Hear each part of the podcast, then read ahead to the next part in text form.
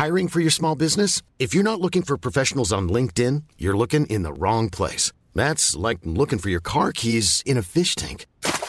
LinkedIn helps you hire professionals you can't find anywhere else, even those who aren't actively searching for a new job but might be open to the perfect role. In a given month, over 70% of LinkedIn users don't even visit other leading job sites. So start looking in the right place. With LinkedIn, you can hire professionals like a professional. Post your free job on linkedin.com slash people today. Since 2013, Bombas has donated over 100 million socks, underwear, and T-shirts to those facing homelessness. If we counted those on air, this ad would last over 1,157 days. But if we counted the time it takes to make a donation possible, it would take just a few clicks. Because every time you make a purchase, Bombas donates an item to someone who needs it. Go to bombas.com slash ACAST and use code ACAST for 20% off your first purchase. That's bombas.com slash ACAST, code ACAST. Even when we're on a budget, we still deserve nice things. Quince is a place to scoop up stunning high-end goods for 50 to 80% less than similar brands. They have buttery soft cashmere sweaters starting at $50, luxurious Italian leather bags, and so much more. Plus, Quince only works with factories that use safe, ethical, and responsible manufacturing. Get the high-end goods you'll love without the high price tag with Quince. Go to quince.com slash style for free shipping and 365-day returns.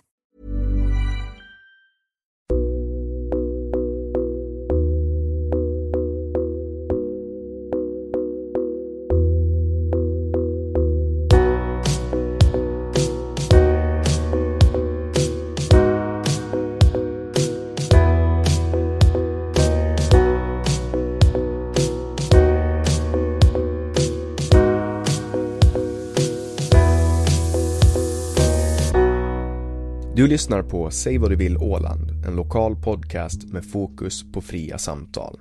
Jag heter Jannik Svensson och producent för podden är Didrik Svan. Vår podd består av mastodontsamtal. Vi vill ha långa samtal eftersom vi då får chansen att verkligen gå in på djupet. Idén är att fokusera på fria samtal. Det här är ingen debatt eller någon form av duell där det finns en vinnare och en förlorare. Det här är ett samtal där vi lägger fördomar åt sidan och där målet är att minska polariseringen. Vi tror att öppenhet är grunden för det demokratiska samtalet och vi vill uppmuntra dig som lyssnare att välja att exponera dig för samtal med någon du inte håller med om, hur triggad du än blir. Det kommer att diskuteras en hel del politik i den här podden och för att du som lyssnare ska slippa tänka på vad jag som programledare står politiskt kommer jag att med egna ord redovisa det för er. Jag tror på öppenhet även för min del. Min politiska bias, mina glasögon och min ideologi är frihetlig liberalism och jag är aktivt engagerad i politiken. Jag kommer att göra mitt bästa för att min partiskhet inte ska lysa igenom mitt uppdrag som programledare i den här podden.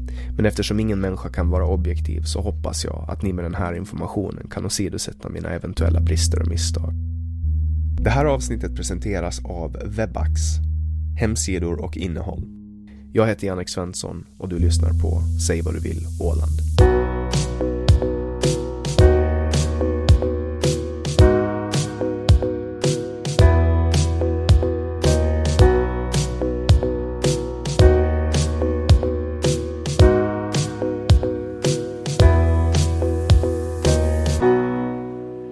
Dagens gäst väckte uppståndelse i debatten på Åland när hon 2016 som socionomstuderande började skriva insändare om ett minst sagt brännande ämne, nämligen narkotikapolitik. Hennes linje, skademinimering.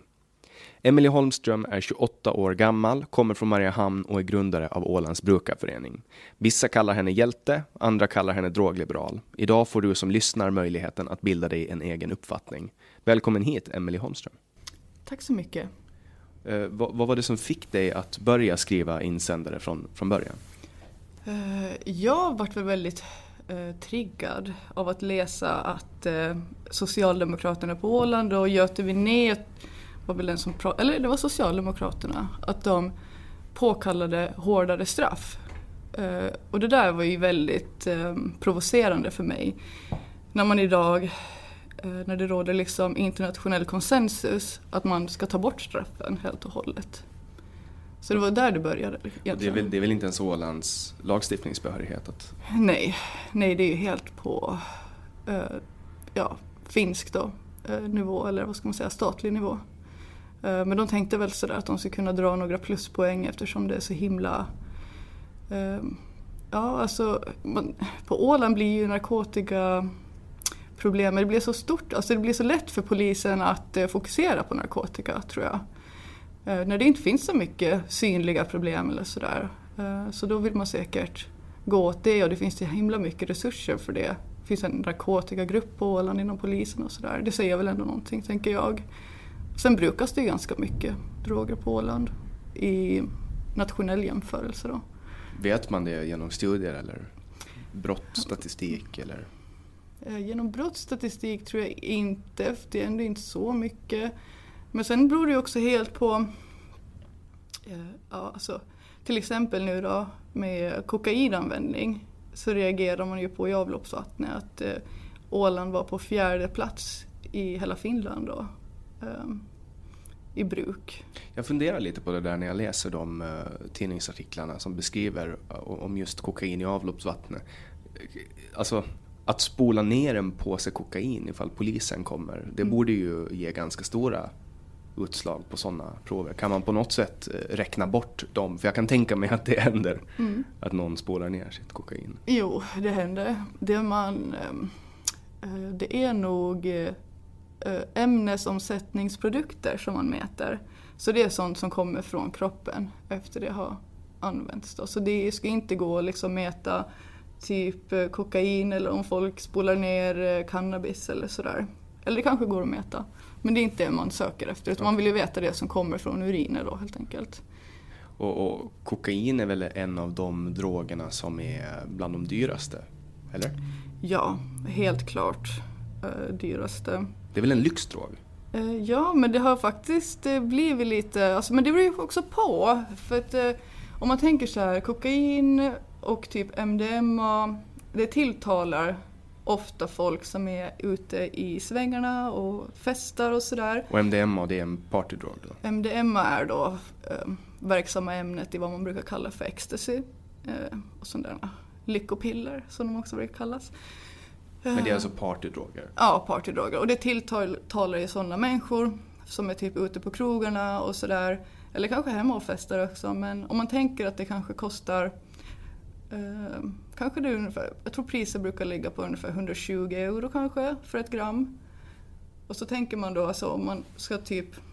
Hur länge, kan, hur länge klarar man sig på ett gram då? Eh, det beror ju helt på den som brukar det, ska jag säga. Men, men eh, typ, alltså om man, om man jämför att om man, om man säger att man klarar sig på en 24 öl, alltså en låda öl, mm. en helg. Mm.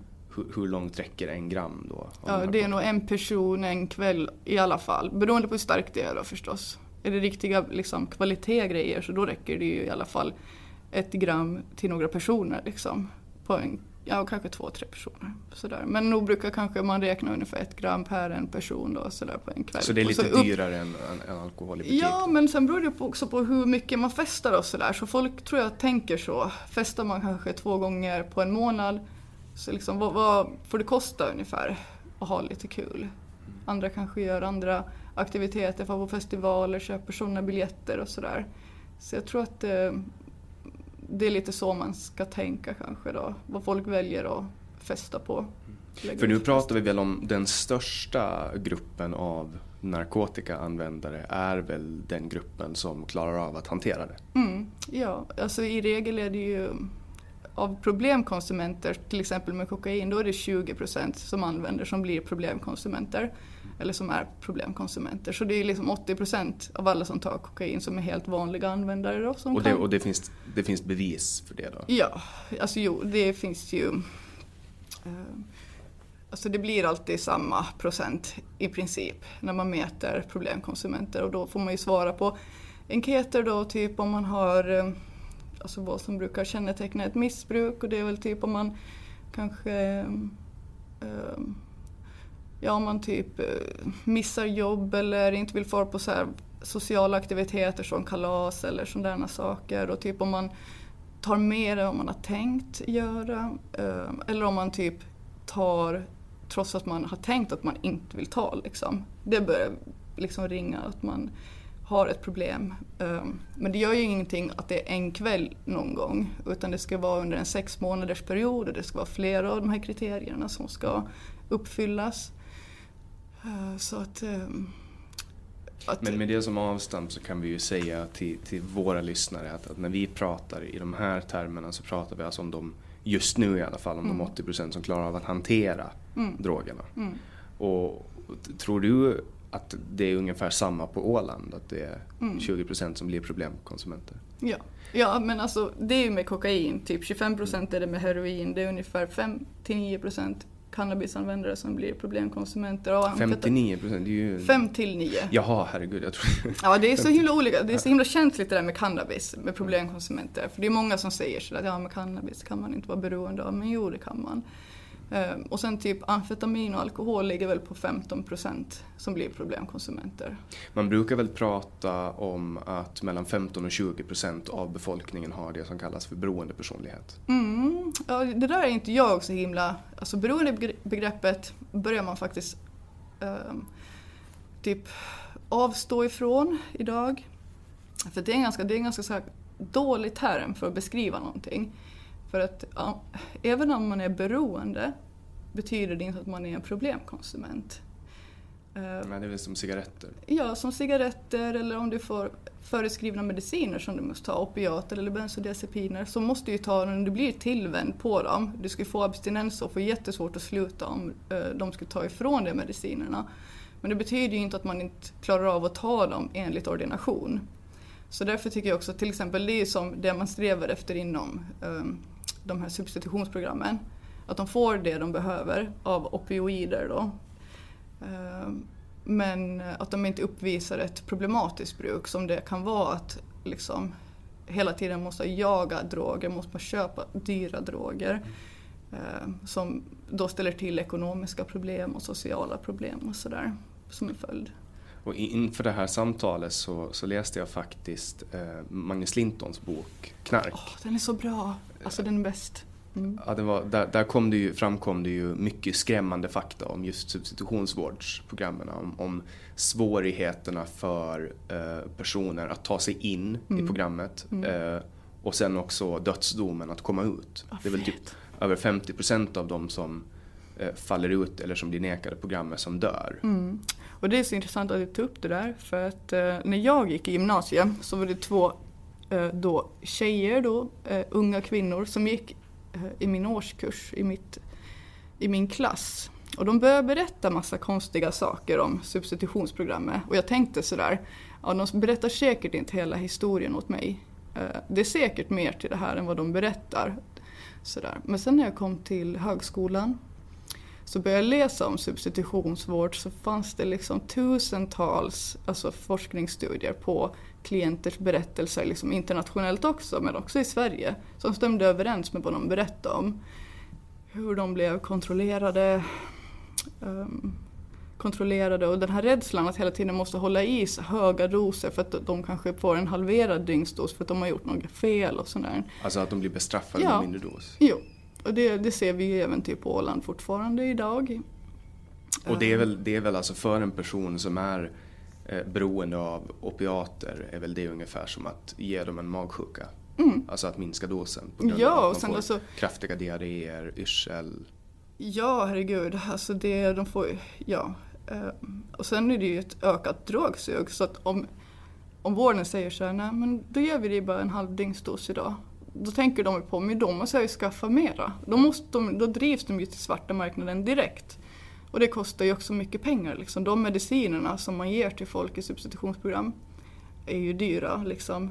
En 8 milligrams eh, eh, Subutex kostar ju liksom mellan 50 till 80 euro. Och det är liksom vad folk går på dagligen. Det är en ganska vanlig liksom, Alltså för, för vården? Ja. Alltså kostar det 50 till 80 euro för vården? Nej, det är vad det kostar på gatan. På svartmarknaden? Okay. Mm. Vad kostar det för OHS att köpa en tablett Subutex? Jag tror inte det kostar så himla mycket. Eh, de påstår, de skulle faktiskt vilja att sina de stabila patienterna börjar gå på recept istället för de tycker att de ska typ spara pengar på det. Man kan faktiskt inte tvinga folk att gå på att man måste hämta det, eller alltså betala själv. I och med att det är en behandling. Ja, precis. Alltså att man får välja det. Alltså vissa vill ju gå och bara hämta det på recept. Men andra tänker faktiskt att det är ekonomiskt. Alltså jag tror att det kanske kostar, kanske, kanske det kostar runt 40 euro kanske eller något sånt för ett recept. Eller, ja, alltså det där är jag inte helt säker på. Men kanske något sånt. Det, beror ju helt på vad man får för dos och sådär. Men... Men, men substitutionsvård funkar enbart om man har ett beroende av opioider, alltså eh, eh, heroin eller, eller, Mm, and, ja. eller någon form av alltså, opiat, Mm. värktablett, tramadol. ja, allt sånt. Opioider, opiater. Men då ska man alltså kunna bevisa för, för vården att man har varit beroende av opiater. Ja, alltså det där är ju Under också... två år eller? Ja, det är ju tyvärr så på Åland. Alltså, och det är ju också så här, det är så höga trösklar till vården och så är det så låga trösklar att skrivas ut från vården. Och det här vill man liksom inte erkänna på Åland, att det är så. Men det är så. Eh, Det är liksom inte svårare än att kolla hur man gör i Stockholm till exempel, eller hur gör man i andra europeiska länder och sådär. Eh, Det är alltså de reglerna vi har idag på Åland hade man kanske för 20 år sedan i typ Sverige. Vem är det som har behörighet att ändra reglerna? Eh, Det är de som är ansvariga för programmet. Det är ju typ enskilda läkare. Typ. För resten av OHS tycker inte att de har, alltså ledningen på OHS tycker inte att de har tillräcklig kunskap för att typ lägga sig i det här. Men man ska ju typ enkelt kunna ringa till Åbo och fråga hur gör ni? Jaha, då gör vi också så då. Har de enklare eller l- lägre tröskel för att bli intagen i, i substitutionsvården i Finland? Ja, alltså, det, alltså så här, det blir så. Eh, närmare storstäder, där finns ju kunskapen. Eh, så där blir det ju alltid att liksom där den nyaste kunskapen utövas och tillämpas så här, i större utsträckning. Och så kommer man längre och längre ut på landet och där det liksom, ja, så där blir det sådana dåliga eh, villkor helt enkelt. Att det, liksom, det blir gammalt, det finns ingen den här viljan att tillämpa ny kunskap. För det är väldigt få personer som bestämmer och de måste ju vara sådana personer då som vill förändra, vill vara nytänkande och så då det vill man inte på alla ställen. För då kanske man måste ifrågasätta det man har gjort tidigare och liksom Erkänna att man har kanske gjort fel. Ja, men alltså egentligen har man ju inte gjort fel. Eh, och det vill jag ju inte att folk ska tänka att de har gjort fel. Men jag vill att man ska tänka att man... Alltså det ska ju vara så mycket enklare även för vården om de börjar tillämpa liksom nya regler och sådär som är mer öppna. Att man inte ska tänka så mycket på det här kontrollerande för det gör att folk blir och smussla gentemot vården. För det är inte, till exempel, ska jag vara en substitutions... Eh, ska jag gå på den här vården, då skulle det inte vara förmånligt för mig att vara ärlig. Om jag har gjort något fel eller skulle jag liksom allt sånt där, typ som att injicera, eh, ta andra droger eller köpa mer Subutex på svarta marknaden och sånt. Det är ju liksom regelbrott. Och det ska man helt enkelt inte berätta. Eller då... sälja sitt Ja, eller något. exakt. Det, det, det, alltså det ses som någonting jättedåligt. Det kallas för diversion. Eh, Och det, är det betyder att det är liksom en risk för andra utanför behandlingen. Så där, det är man jättehårda med.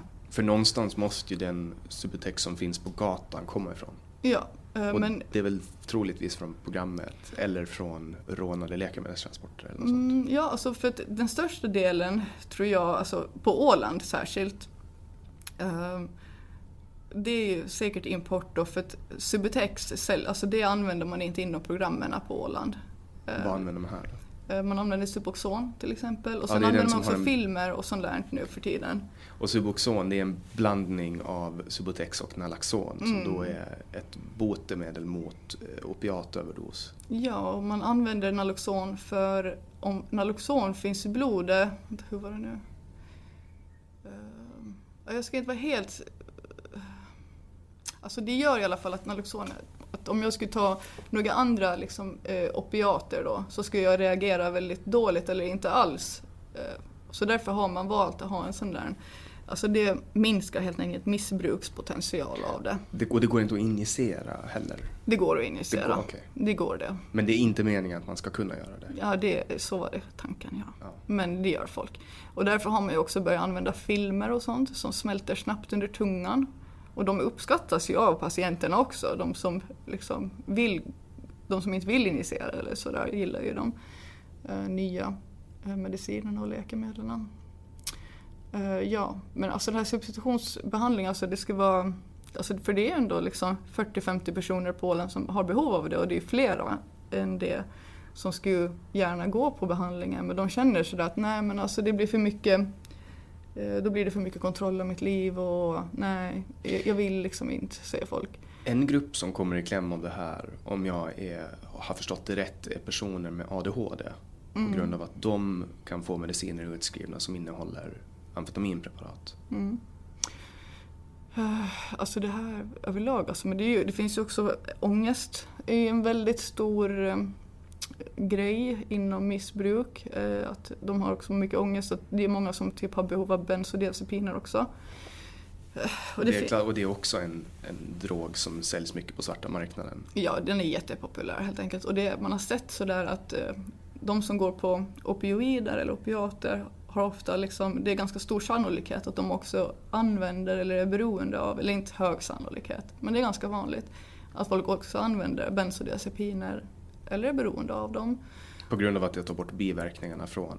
Mm, ja, det, nej, det boostar varandra kan man säga, för det är två liksom nedåt, om man ska säga så. De är båda liksom bedövande och äh, ångestdämpande, så då blir det en tar extra bort starka. känslor helt enkelt? Mm, ja, så att äh, det blir liksom, de stärker varandra de effekterna. Ehm, och sen är det väl också en sån patientgrupp som även har mycket ångest, har depressioner och sådär så då är det ju liksom bensodiazepiner en, en ehm, ja, det är många som vill ha det.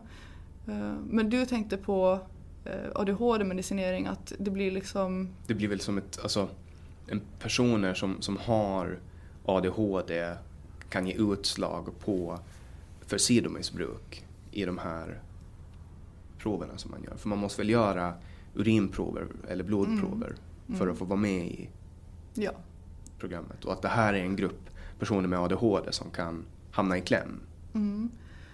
Eh, ja men alla, alltså du tänker då att de som, alltså deras, alltså för att få, har de det förutskrivet tänker du? Alltså som, som jag, har, jag har hört många, jag har ju mm. pratat mycket, varit ute i samhället och pratat mycket om, om de här frågorna med, med personer, speciellt personer med missbruk. Mm. Och väldigt många med missbruk som jag har träffat, um, eller ett problematiskt bruk av, av, narkotika, vad man ska kalla dem, uh, har också ADHD. Mm. Och, och det, det, är en korrelation som jag har märkt. Liksom. Ja. Och jag vet inte om det är att de har börjat missbruka på grund av att de har ADHD eller om, om, om, om det är tvärtom. Uh, alltså att det är missbruket som har lett till ADHD. Men, men, men många av de här eh, får inte ta ADHD-mediciner. Alltså många, många har börjat eh, ta ADHD-mediciner under vuxen ålder mm. som de har köpt av folk mm. och så. Och det har funkat bra. Och sen när de kommer in i substitutionsvårdsprogrammet så kan de inte fortsätta på grund av att det ger utslag för sidomissbruk. Mm. Och då måste de göra en utredning och den utredningen tar väldigt länge mm. och får typ inte göras om man är på substitution. Det är någonting där som jag... Ja, alltså jag tror att alltså, så internationell konsensus är ju att eh, man ska vara drogfri eh, typ åtminstone sex veckor innan man får påbörja överlag psykiatriska utredningar. Det är väldigt känsligt det där. Med alla sorts droger ska man gärna vara eh, sådär. Men alltså en person som då är beroende, så den blir ju ändå inte påverkad om man säger så. Så där kan man ju ändå inleda utredningar. Men om personen då känner sådär, jag behöver självmedicineras för annars, blir jag, alltså, annars funkar inte mitt liv. Så då blir det ju liksom återfall ibland. De kanske håller upp i några veckor, en månad, två och sen faller de dit igen och så är det positivt och så håller det på sådär så kan det dra ut på tiden för att få utredningar.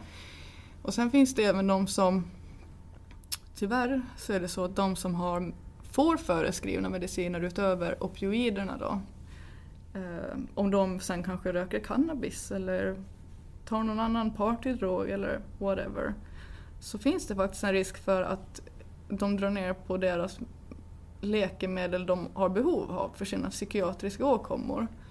Och det där är ju inte riktigt okej. Okay. Eh, och jag vet inte varför man får göra så. Det finns Alltså att ingen... de drar ner opiaterna i substitutionsvård? Nej, de andra medicinerna för Alltså deras typ diagnoser. Typ ADHD Mm, eller ADHD, ångest? ja, ångest, eh, typ torgskräck ju, finns det flera som får typ bensodiazepiner för. Ehm, social fobi och sådant som de behöver bensodiazepiner för. Men då tänker de, nej men du missbrukar, så då, eller om du tar annat, så då tar vi bort det här. För Och då, då är det, en risk man- för dig liksom. Och det, är det för att man säger så här, ah, okej, du tycker om att ta partydroger, då tar vi bort den här drogen som vi vet att folk tycker att är rolig. Mm. Typ benzo. Ja, de tänker så här att det är en medicinsk risk för, men de tänker så här att ja men det är en risk typ att hålla på och blanda droger. Men egentligen, Och det är det ju. ja det är det, men är man beroende av dem och får det föreskrivet och tar det enligt ordination så är det ju egentligen ingen någon risk. Eh, så. Eh, det man måste göra då som klinik är ju att faktiskt utreda om de missbrukar andra substanser än de de får föreskrivna eller sina föreskrivna mediciner. Anser de att det är ett missbruk att ge ett utslag på till exempel cannabis som är olagligt? Mm. Anses det Mer som ett mindre. missbruk? Ja. Trots att det är en gång? Ja, alltså för att de tänker ju, eller ja kanske inte en gång, de kan ursäkta en gång eller två. Men sen börjar det liksom bli svårt att ursäkta det och då börjar de, ja det är nog ett missbruk. Um, För att det här är väl ändå en grupp eh, av människor som självmedicinerar. Det är väl där drogerna kommer in Mm. från första början, oftast. Om jag har förstått det rätt. Att missbruk börjar med att man vill medicinera bort någonting. Oftast, är, ofta är det ju människor som har upplevt trauman i form av eh, sexuella övergrepp, våldtäkter, misshandel, mobbning. Mm. ja, eller och barnmisshandel och allt möjligt sånt. som blir missbrukare. Mm. Är det en okej term att använda missbrukare? Eh, Jag försöker att inte använda det. Jag brukar bara använda problemkonsument. Men jag försöker, ibland använder jag faktiskt missbrukare. Jag gillar inte termen riktigt. För det finns ju folk som säger knarkare. Mm, Men ja, det, det- låter, det, låter ju, alltså, det låter ju hemskt. Ja, alltså men det är ju en stämplingsgrej. Det är ett skällsord. Så, För tidningarna använder ju väldigt ofta ordet knarkare. Ja, det är väl alltså, antagligen för att det säljer. Alltså, Mm. Ja men det är en effekt, alltså det, för det, det är en svordom mer eller mindre. Så det ger en effekt liksom när de säger, skriver det, använder de orden. Men det är ju väldigt fult och det är väldigt ålderdomligt, eh, förlegat. Eh, ja. men var kommer ditt engagemang ifrån? Mm, ja, som jag sa, berätta om de här två tjejerna, eller unga kvinnorna då, eh, när de började berätta om de här sakerna. Eh, sen har jag ju, alltså jag fick ju liksom det bekräftat att det var ett problem faktiskt. Det de berättade var sant. Det var inte att liksom, det var mer till den här storyn, att de berättar nog inte hela. Det finns nog fler sidor av det här myntet och sånt som man brukar säga. Det var sant det de sa, det var liksom kränkningar inom vården. Eh, och sen har jag ju inom, i min släkt finns det ganska mycket substansproblem. Så jag har alltid varit liksom, eh, jag har alltid haft en stor empati för människor med substansproblem. Till exempel när jag var bara sådär 10-11 år och var med mina tjejkompisar och cyklade i Mariehamn. Så typ cyklade vi förbi personer med alkoholproblem som satt på en eh, parkbänk så brukar jag stanna och tjomma och prata lite med dem och sådär. Eh, och senare, alltså så jag har haft sådär att jag har liksom velat bry mig, visat att jag erkänner dem som människor och vill liksom visa acceptans. Så det har alltid funnits där sedan jag var liksom liten tjej mer eller mindre. Um, och sen, eh, jag har jag också en kusin som är död idag. Um, när jag gick på socionomprogrammet när jag fortfarande studerade um, så ringer han en gång till mig. Eh, Det var för fyra år sedan, ungefär lite mer. Det ja, fyra år sedan på en månad tillbaka, april. Ehm, Så han ringer och säger sådär liksom, du är med att eh, kan jag få komma och sova hos dig? Jag har just muckat från Göteborgs eh, fängelse. Ingen har liksom ens hört av sig till mig. Ingen visste att jag var där, sa han. Och mucka betyder att man blir utsläppt då? eller? Ja, precis. Ehm, så det var liksom, han, han, alltså man hörde på han, alltså jag, jag, jag tyckte inte att det lät som att han var särskilt påverkad så jag sa men okej men fixa en biljett liksom till Eskilstuna så får du stanna hos mig. Um, och så kom han då Han var ju jättepåverkad av både bensodiazepiner och opiater då. Han hade liksom så pass att eh, det var liksom lite så här, ja men typ dregel på hans tröja och sådär att han hade liksom somnat och varit väldigt trött. Så folk stirrade ju på mig när han kom av tåget och bara gud. För jag kramade ju om honom förstås. Sådär, och man såg liksom med hans ögon att han hade liksom gett upp. Eh, så där. Men så jag, jag försökte liksom få honom att stanna hos mig men det var liksom, han var ju jättesjuk. Och det var sådär så fort jag lämnade min lägenhet så ringde han liksom, var är du? Alltså, han kunde liksom inte förstå att jag gick i skola. Och samtidigt så ville jag inte alltså, berätta för min familj att eh, han var hemma hos mig. För att det var liksom lika mycket som det är stigma i samhället om jag ska ha setts på stan och prata med honom. Jaha, varför umgås du med han? Håller du också på att ta droger? Liksom sådär. Eh, så var det liksom samma sak i vår släkt. Så att eh, till och med vi, hans familjemedlemmar, stigmatiserar honom. Ah, så jag liksom istället då för att ringa till folk och säga bara han mår jättedåligt, vi måste hjälpa honom, jag kan inte ha honom hos mig. Vi behöver hjälp liksom, han måste få hjälp.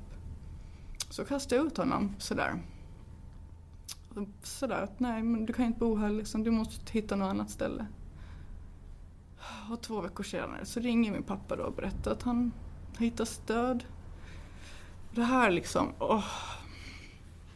Ja, det var fruktansvärt alltså att liksom, att det ska vara sån skam med att ha någon eh, som vi alla egentligen borde ha brytt oss om, som borde vara liksom en hel familj liksom, att vi alla ska ha brytt oss. Ja men det skulle då leda till döden då att, ja. Ja det var så lumpigt hela var det, alltihopa. Var det en överdos eller? Jag vet inte. Jag har faktiskt försökt ta reda på det. Men jag har inte fått några vettiga svar om vad obduktionen visar. För jag vill egentligen veta sådär, var det avsiktligt liksom? Man hade hittats, han hade hittats, upphittats i en trapphus, ett trapphus till ett härberge i Stockholm. Jag hade de hittat honom. För jag, alltså han hade ju säkert inte ätit så mycket och levde liksom på gatan där då, som mer eller mindre tiggare kan jag tänka mig. Så jag tänkte så här, har han tagit en avsiktlig överdos eller har han bara liksom, hans kropp har gett upp sådär. Så det är väl något som jag har gärna liksom velat veta, att det skulle, ja. Men, men det här ledde liksom till att du gjorde ditt mm. slutarbete inom området? Ja, jag har inte gjort, jag har inga tag min examen. Jag får inga, ja, jag kan, jag kan återkomma till det. Men det här överlag så, så här, spraka till att det här är fel, att attityderna kring det här ämnet är så pass skadliga, alltså som folk bara dör för att man liksom inte ens vill tillkännage de här människorna. Ehm, och jag har ju haft en enorm skuld, eller känt en sån enorm skuld gentemot honom och att han dog. Ehm, så det är liksom, jag tänkte så här, jag tänker inte bry mig om folk ser mig på stan, men de mest pundigaste människorna jag säger det med situationstecken. Sådär. Men det är vad folk kallar dem för och hur de ser dem. Ehm, jag tänker liksom inte bry mig om det längre. Jag tänker stå och prata med dem, jag tänker, ja whatever. Liksom. Jag tänker inte bry mig mer om vad samhället tänker och tycker och skvallrar och bla bla bla. För det är helt ointressant och det liksom hjälper ingen. Um, liksom, och allt det som folk har berättat och när man har den här relationen till sina familjemedlemmar, alltså jag vet liksom hur det är. Sådär. Så därför ville jag göra en insats för de här människorna, därför att jag känner en sån enorm kärlek till dem och de här familjerna överlag då, som är drabbade. Um, och jag tycker, jag tycker det är så konstigt att det är så få som känner så. Um, som man borde tänka med om ens bekanta eller ens vän, väninnas eller whatevers dotter har ett självskadebeteende, liksom depression, alltså allt sånt är ju en Även om man kanske inte riktigt vill tillkännage sjukdomsbegreppet för missbruk så mår de ju dåligt och behöver hjälp. Um, så det är ju någonting som jag verkligen, alltså jag... Men det här stigmat är väl någonting som har jag fått uppfattningen av när jag har läst i alla fall, att är en konsekvens av den offensiva narkotikapolitik som man har drivit de senaste 40-50 åren. Mm, ja. Man har ju kört ett krig mot narkotika. de som använder det, mer eller mindre. Mm, ja. ja men det blir så, för att det blir liksom man tänker då att eh, de som använder det gör ju att det finns droger. Skulle inte folk efterfråga droger så ska vi inte ha droger och därför måste man ta bort de som använder det. Det är liksom på deras ansvar eh, hela liksom hjul ligger och det är ju det som gör att liksom polisen riktar sina insatser mot brukare, de håller på lagför dem, sätter dem i fängelse, tar deras körkort, gör allt som ska vara så himla svårt det är ju det de säger. Och det var det som triggade mig så mycket den där vintern när jag började skriva. Att man sa... 2016? Ja, precis. Eh, man ville göra det svårt för missbrukare. Och det mm. där är någonting som gör så ont i mig när jag tänker på min kusin. Det var väl Ville Valve, mm. hälsominister, som, som sa det? Ja. I, tidning, i tidningen Åland? Ja. Han har, jag tror han har sagt det också annars. Eh, men nu tar de nog lite tillbaka det tror jag, när de börjar kanske förstå vad de riktigt säger. Att det faktiskt är, alltså jag tror inte, alltså de här grejerna som våra politiker säger, det är sånt som alla bara har sagt. Det är liksom fördomar som reproduceras, stereotyper, bla bla. Man bara säger det. Man förstår inte ens vad man säger. Um, konsensuskultur. Mm. Alltså det har väl en så stark konsensus kring att, att man ska ha ett offensivt krig mot droger och, och missbrukare. Att, att det har varit det normala att säga. Allt ja. annat har varit konstigt. För att det blev ju, det blev ju ett jäkla liv när du började skriva insändare. Mm. Alltså folk blev ju skogstokiga. Ja. Och debatterna på Facebook blev uh, jättevarma och liksom folk uh, kallade dig för uh, knarkare och knarkkramare. Och, mm. Drogförespråkare och allt möjligt. Ja. Men sen startade du Brukarföreningen. Mm. Och vad gör Brukarföreningen? Just nu, alltså det Brukarföreningen gör, alltså det är ju en om man säger så här, det är en organisation som tillvaratar personer som använder drogers rättigheter. Eh, de har egentligen, alltså historien är väl egentligen att det är som en patientorganisation för människor som är inom substitutionsbehandlingar eftersom de har varit så kränkta och eh, superkontrollerade människor då. Så att man helt enkelt vill förbättra deras rättigheter. Eh, det, alltså eftersom brukarföreningen, alltså det, eftersom det är så känsligt det här området så har det ju liksom varit svårt att rekrytera folk. Så jag har haft svårt att liksom driva en förening på en person. Um, men det vi gör är att främst är väl liksom rådgivning. Eh, folk hör av sig liksom, kan polisen behandla mig på det här viset? Till exempel med rattfyllorna är ju ett, liksom, ett um, återkommande problem kan man säga Eh, som dyker upp liksom, till oss. Eh, folk som känner sig väldigt kränkta av Polismyndigheten på Åland. Eh, så de hör av sig till oss och vi till exempel eh, berätt, alltså, till exempel att man kan skriva anmärkningar på, typ, inom vården. Eh, man kan hänvisa dem till patientombudsmännen och sånt. Eh, vi har en väldigt fin sån myndighet på Åland av personer som verkligen är engagerade i de här frågorna och verkligen bryr sig. Så att, eh, de vill jag sända en stor varm kram faktiskt för att de verkligen bryr sig eh, och gör allt ehm, för att de här människorna liksom ska få sin röst hörd. Ehm, ja, men det är liksom mycket, eh, för oss har det blivit mycket eh, patientfrågor och eh, klientfrågor kan man säga. För det är det det handlar om tillvarata folks rättigheter. Det jag skulle vilja fokusera mer på är just attityder.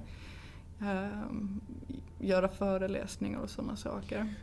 Det, det var ju nyligen en artikel i tidningen där en representant för föreningen Fri från narkotika sa att han ser brukarföreningen som sin direkta motpol. Mm. Jätte, alltså, det, men det visar ju på den personens okunskap helt enkelt. För hur kan man säga att en förening som jobbar på samma område som en själv är en direkt motpol.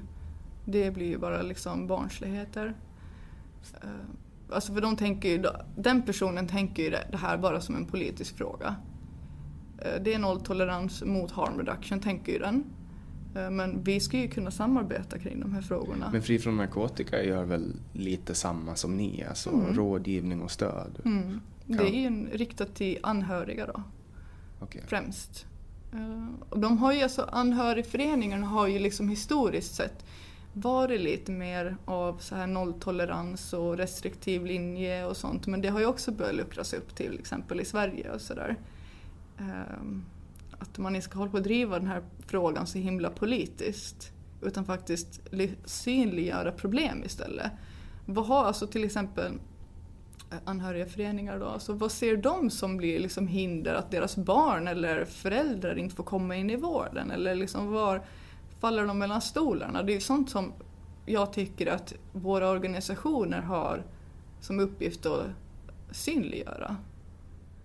Inte att eh, hålla på, nej men din son eller du som använder, du ska tycka så här eller du får inte tycka så där. Liksom. Det är ju helt ointressant. Mm. Så jag, jag antar att eh, Fri från narkotika, alltså när de säger också, ja jag har varit lite sådär, ja det, det blir så här, nu, det blir som en typ trasig skiva man kan inte hålla på med restriktiv narkotikapolitik 2019. Alltså det är ju liksom ett sjunkande skepp. Alltså, kollar man på länder runt om eh, Åland så börjar det ju hända grejer. Danmark, ja. Norge. Sverige, alltså.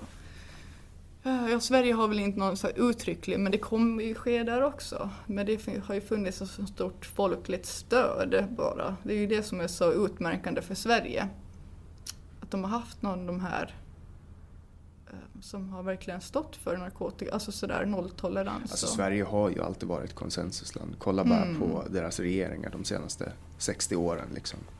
Socialdemokraterna har haft egen majoritet liksom, mm. i, alltså under en period. Man har, man har liksom varit överens om att det är så här Sverige ska styras. Ja. Och, och, det råder en konsensuskultur i Sverige. Ja, och jag känner att Åland gärna tar efter det, Sverige på många sätt, i, alltså politiskt, hur man tänker om politik.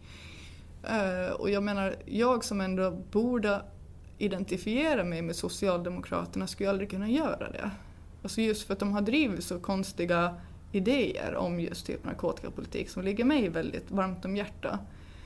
Uh, jag, skulle, jag skulle ha väldigt, det är långt för mig att jag ska gå och rösta på Socialdemokraterna till exempel. Och det känns konstigt när man, har, när man ska stå för samma värderingar. Mm. Vem ska du rösta på om du röstar i valet nu idag, här på Åland? Mm, jag vet faktiskt inte och det är jättemånga som frågar mig vem jag ska rösta på för det är väldigt många som gärna skulle lägga sin röst på någon. Och jag är faktiskt osäker.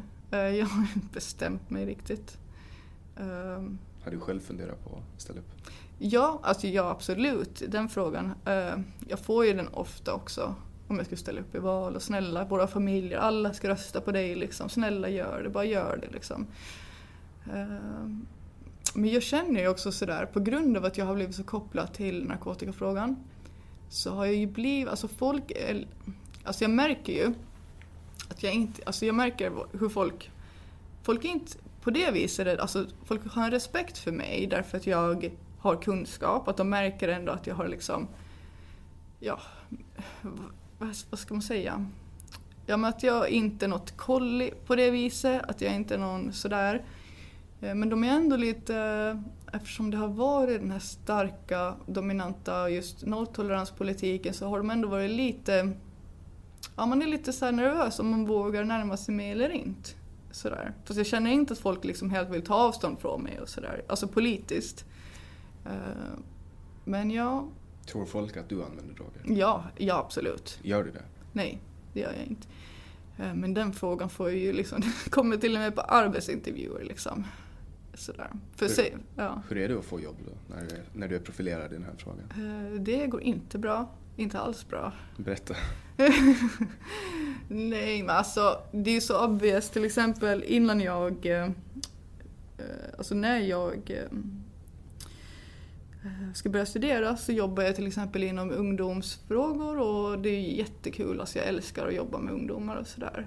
Eh, och de vart såhär, ah, nu finns det en ledig ordinarie tjänst, jag kommer lägga in ett gott ord för dig för nu slutar jag och jag vill att du tar över det här. Men jag var såhär, nej men jag måste liksom plugga, alltså jag vill plugga liksom. Och sen nu i efterhand så får jag inte ens ett inhoppjobb där liksom. För då har jag varit liksom lite kritisk då, eller att jag har ställt frågor gällande typ hur fälten har uttryckt sig kring narkotikafrågor. Och de har ju blivit bra mycket bättre på det nu tack vare att man har ifrågasatt liksom. Eh, men folk tar ju det liksom när man frågar, Eh, när man, ställer, liksom, när man ifrågasätter alltså sakpolitik så tar de det som personligt. För att folk är så bundna till sina tjänster och sådär på Åland. Eh, och det är ju lite sådär då, att professionalismen blir ju lite, eller kan bli lite svajig. Eh, och sådär. Men jag har haft väldigt svårt att få jobb senaste året. Först var det liksom lite så här att jag valde själv att vara, att liksom ta avstånd, eller sådär, inte jobba. Eh, för att jag ville fokusera lite mer på brukarföreningen. Men sen när jag började söka mig till arbetsmarknaden igen så då var jag inte så välkommen. Och folk vågar, alltså jag kommer inte ens till en arbetsintervju, alltså fast jag har, jag har inte tagit min examen, socionomexamen, men jag har ändå liksom fullgjort mina studier. Eh, men jag kommer ju knappt på en arbetsintervju till liksom stödperson, personlig assistent, alltså jobb som inte ens kräver en utbildning. Och, och, och du är säker på att det har med det här att göra? Ja, det måste ju vara det. För Ja. Jag hör ju saker om dig också. Mm. Och en av de sakerna jag har hört är att du är del av ett aktivistnätverk som åker på föreläsningar och eh, citerar eller skriver ner det de säger och sen förvränger det och publicerar det på olika Facebookgrupper. Wow, men gud vad konspiratoriskt. Är det här sant? Nej, det är det inte. Men... Var, alltså, ingen rök utan eld tänker jag. Känner du igen vad, vad det här kan vara för någonting? Ja, alltså av eget intresse så här, så här när man går på föreläsningar, om jag hör väldigt konstiga saker under en föreläsning, så då kan jag ju skriva det, ett Facebook-inlägg. Bara, Gud vad konstigt, det här, så här får man ju inte säga idag typ. Det här är ju jättehemskt. Uh, men sen aktivist, jag har ju liksom, i och med att jag har skrivit insändare så får man ju kontakt med andra som skriver insändare och kallas för aktivister. Men det är inte som att vi är något eh, nätverk som typ träffas, nu ska vi göra det här, bombardera dem eller något sånt. Eh, det är liksom, vadå Facebook-kompisar liksom. Eh. Men, men, du menar alltså att det, att det händer att du går på föreläsningar och skriver ner vad de säger? Eh, jag skriver ju alltid ner vad folk, alltså under en föreläsning, det är ju någonting jag har fått med mig av högskolestudierna. Att jag sitter och skriver det folk säger. Och sen om jag väljer att liksom um, ja, skriva någonting om det. Alltså för det, det som inte folk tänker på, alltså när man läser, när man skriver ner saker folk säger, då kommer det. Alltså när man, ja, alltså det kommer fram så tydligt vad folk har för åsikter, så därför brukar jag sitta och skriva. Men det gör jag ju på mina före, alltså, eh, föreläsningar i skolan också. Men du tillhör alltså inte en aktivistgrupp som skriver ner Nej. saker?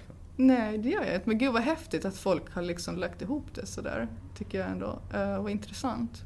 Det men vilka konspirationsteorier. Ja. Fast det är, väl, det är väl lite så på Åland. Alltså mm. folk har, har, sina... Jag har också hört många gånger att du själv är en glad drogkonsument. Som, mm. och att brukarföreningen i princip är en, ett gäng eh, knarkare som sitter mm. och knarkar tillsammans. Wow, ja.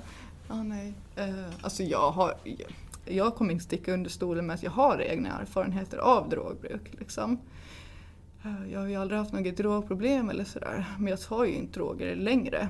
Jag är liksom, men sen, i och med att jag alltid Alltså om man har tagit droger så får man ju kontakt med andra som tar droger. Så jag har alltid haft ett väldigt stort hjärta. Så de människorna kommer ju tillbaka till en, de liksom kommer ihåg en. Jag lyssnar liksom. Och jag är en superbra lyssnare. Så... Är det första gången du berättar offentligt att du har tagit droger? Ja, det tror jag. Eh, men jag, sen har jag ju någon gång skrivit någonting så som antytt det, eh, typ på Facebook eller sådär. Men det är ju ganska ointressant vad jag gjorde när jag var i 20 års, alltså sådär tidigt 20-årsåldern liksom. Um, Hur länge sedan var det sist du tog droger? Uh, ja, det är några år sedan alltså. Vad blir det? Ja, men kanske typ 23-24 eller något sånt. Vad var det du tog då? Eh, jag har ju också gillat typ droger som MDMA och sånt och det är ju droger som överlag i Finland, Eh, alltså Finland och Storbritannien ökar just MDMA-konsumtionen mest i hela Europa just nu. Så man hör till och med, alltså jag får så här jag, pratar, jag blir liksom intervjuad av eh, gymnasieungdomar ibland om narkotikapolitik. Och då får jag ibland liksom höra, de kommer liksom i efterhand, pratar de lite med mig, så säger de så ja men jag har kompisar, och då är de 19, 18, 19. Jag har kompisar som tar MDMA varje helg, det kan väl inte vara så bra? Bara, nej, nej, det är verkligen inte bra för signalsubstanserna. Sådär. Um, och då, alltså det visar ju på hur liksom den här nationella statistiken hänger ihop med det man hör också här. För Åland blir ju som en så här uh, genomfartsled.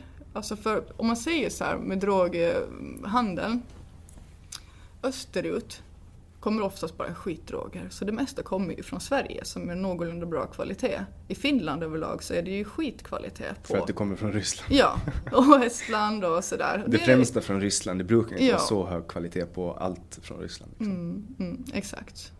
Um, så... Ja, så att på liksom Åland så blir det ju så här enkelt för folk. Det är det ju inte för finska ungdomar eller folk att liksom handla droger i Sverige. Det blir ju en lång resa liksom. Men på Åland är det ju så himla nära. Så jag, alltså jag förstår att drogbruket är liksom högre. Alltså, ja, I storstäderna är det ju alltid högst liksom, när det är så nära och så mycket folk tätt in på varandra. Men Åland som är en liten landsbygdsort egentligen. Eh, att folk tar mycket droger här. Men en situation med Åland eh, för, för folk som, som använder droger här är marknadspriserna mm. går kraftigt upp på grund av tullarna. Mm. Är det till nackdel eller till fördel? För, för jag tänker äh, droganvändningen, om vi utgår ifrån att en så låg droganvändning per capita äh, som möjligt är bra. Mm. Jo. Är det bra med höga priser eller är det dåligt? Eh, ja, alltså Ja, för då blir ju folk att tänka ekonomiskt. Jag köper lite mindre för det är dyrt liksom. De måste tänka efter sina val. Eh, men det är ju en svart marknad. Så det finns ju väldigt, alltså en, en fri marknad är ju Folk brukar säga så här om legaliserar, äh, de som vill legalisera, att ni vill släppa narkotikan fri. Men det är helt tvärtom. Ja, den, är, den, är nu, den är ju fri. Den är nu fri. ja. ja. så nu är det ju liksom helt fritt för vem som helst att konkurrensutsätta. Vi säger att amfetamin kostar någonting. Då kan ju någon annan fixa bättre kvalitet och sälja det billigare. Och då blir det ju en motivation för nästa person att konkurrera ut den personen med att hitta någonting ännu bättre och kanske sälja det kanske samma pris eller lite dyrare om det. Sådär. Så det är så det funkar. Men ehm, Ja, din fråga var om typ om det... Alltså minskar narkotikabruket av att priserna är högre? Mm. Jag vet, alltså... För det är väl relativt högt på Åland om man mm. jämför med... Ja, för priserna är ju nästan lite som i Finland. Det är någonting med den här finska gränsen till Åland, att det är tull och allting, sådana risker. Så att det ökar väldigt högt bara det kommer till Åland. Eh, men ja, alltså jag tror nog det att... Eh, men egentligen... Alltså jag tror att det kanske är så små mängder det egentligen handlar om. För folk kommer ju ändå tänka sådär att jag vill festknarka lite den här helgen. Så då köper jag någonting. Uh, är det lite dyrare, ja då får folk spara. Alltså sådär, jag, tror, alltså, jag, vet, alltså jag vet inte om det har så egentlig stor effekt. Uh, kanske alltså, kanske typ så här 10% mindre konsumtion kanske. Men att folk använder ju ändå regelbundet eller kommer kanske tänka sig jag har råd att använda eh, en gång i månaden eller en gång varannan månad eller sådär. För, för kollar man på vad en utekväll kostar på Arken så är det ju lätt att, att komma upp i 100-150 mm. euro. Mm. Visst. Och det är väl ungefär i så fall om man tänker på kokain eller MDMA eller whatever, liksom att folk tänker att det vill de ta då, eller konsumera i narkotika istället. Kan de här priserna göra att Åland blir mer attraktivt för utländska aktörer att ta sig in på marknaden här? Ja, eh, ja absolut. Och det kommer ju ibland lite sådana um, tomtar till Åland som kanske har bränt sina broar i Sverige och sen får de nys om att Åland är nice. Eh, det, sådär. Eh, så det finns alltid en risk men det är ju det som är så... Det blir ju sällan... Alltså, vi hade ju för inte så länge sedan en person kanske som en aktör som använder sig av våldskapital och sånt som är lite ovanligt för Åland. Det finns alltid lite våldskapital. Våld är alltid en, liksom, en del av svart marknad. Alltså att man hotar för att få in pengar? eller? Ja, man måste, så det är ju så folk måste agera liksom. För de kan ju inte gå till polisen. Eh, hjälp, jag måste driva in de här pengarna. Så då blir det liksom, det blir en del av svarta marknaden är hot eller hot om våld. Eh, sådär. För att det är väl av den vita marknaden också bara det att då kommer det från staten som har Mm. våldsmonopolet. Ja. Men att det tas i egna händer. Så Så, så, så blir det ju. Det är alltså, så är det ju av alla svart marknadskaraktär, att det blir ju det för att det är liksom underground. Eh, ja, men så det kommer som tur är, alltså tack vare att Åland är så litet så folk vill inte ha det här våldskapitalet. Eh, inte några överdrivna mängder i alla fall. Så då, folk golar ju dit dem helt enkelt. Så de här människorna får sällan agera så länge på Åland och de får ju, alltså polisen har ju alltså genom att bara avlyssna några telefoner eller ta in några telefonloggar så får de ganska bra koll på nya namn och sådär de inte känner igen och sådär. Så jag tror de har ganska bra koll på när det kommer in någon ny aktör på Åland. Så folk köper droger med sina telefonnummer. Mm, det tror jag förekommer, ja. Och, ehm, Det känns ju som någonting som man inte Förlegat. borde göra. Alltså, mm, det känns ju som att man ska använda ett alternativt kommunikativt medel än en telefon som man vet att Mm. poliserna kan. Ja, men jag tror inte att överlag eftersom drogbruk är så pass vanligt så jag menar inte, har ju polisen koll på alla brukare. Och brukare är ju ändå, det är ju inte om polisen så här, ja det är väl lite med de här rattfyllorna då som polisen håller på nöter med, med att hålla på trakassera brukare. Men eh, överlag så tror jag inte att en brukare är så rädd för att bli av med sin telefon liksom. Så jag tror att folk är lite orädda att åka fast på det viset. När du säger trakassera brukare, med, Mm. vad, vad tänker du på då? Men de här rattfyllorna, alltså det är alltså, jag ställde senast frågan idag under en diskussion att hur länge är folk, eller liksom hur hur tänker polisen om misstänksam, alltså när de är misstänkt för drogbruk? För att det, det kommer så mycket konstigheter med just rattfyllor. Till exempel eh, Alltså en person då som skjutsar en annan person som var känd. Och då stannar polisen fordonet. Vill ha drogtesta, de frågar personen Har du tagit droger? Sa personen Nej, men jag Det kanske blir positivt för att jag får utskrivet narkotikaklassad läkemedel. Så swabbar de personen, så visar det negativt, alltså ingenting. Men så tar de körkortet ändå. Eftersom personen sa att det kanske visar, så då ville de ta in personen på blodprov. Och vänta på att blod, alltså provsvaret för blodprovet kommer. Samtidigt som inga personen hade någonting på sig. Så att de också måste begära att chauffören måste ringa sin förälder, för det var dennes fordon, för att begära att göra en husrannsakan i bilen. Utan några som helst grunder. För att personen så för att personen sa att den hade en narkotik, alltså tagit narkotikaklassade mediciner som Mm. hen har fått utskrivet då. Ja, och fast ingen hade visat någonting på liksom swab-tester.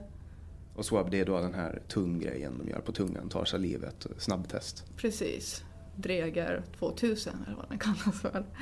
Ja, så att jag tycker ändå det är så konstigt hur de får Alltså på, på grund av att den personen sa ja men det kanske visar någonting för jag går på vård. Så får de göra husrannsakan i bilen, ta körkortet av personen och utdela körförbud Hur länge fick personen bli av med körkortet? tills eh, provsvaren från Åbo kommer på blodprovet. Så personen måste också få till sjukhuset på ganska invasiva åtgärder som blodprov. Så, så, så den här myndighetspersonen kunde då alltså på grund av att chauffören var ärlig med sin medicin eh, beröva personen friheten att köra bil och eh, låta staten sno blod ur kroppen.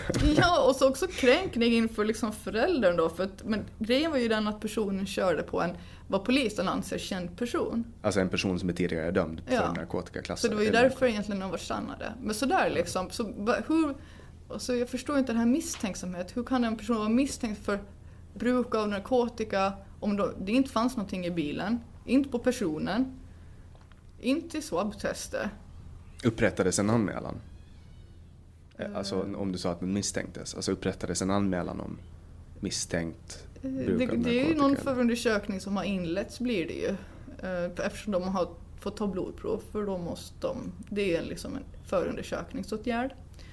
Ja och sen till exempel var det en person som kontaktade mig för bara några veckor sedan som sa att ja men nu blev jag av med körkortet och då har jag blivit stannad av polisen 11 gånger typ. På hur lång tid? Vad sa du? På hur lång tid? De elva gångerna? Eh, typ på ett år eller ett, ett och ett halvt eller något sånt. Och det tyckte alltså då, det är också så här. Och sen fick de fast den personen då den elfte eller tolfte gången eller hur det nu var. Alltså men det är också så där, då har man stannat den personen så många gånger och då har det varit också genom typ att polis, polisen har gjort en U-sväng. Sådär, bara nu stannar de helt random den personen då.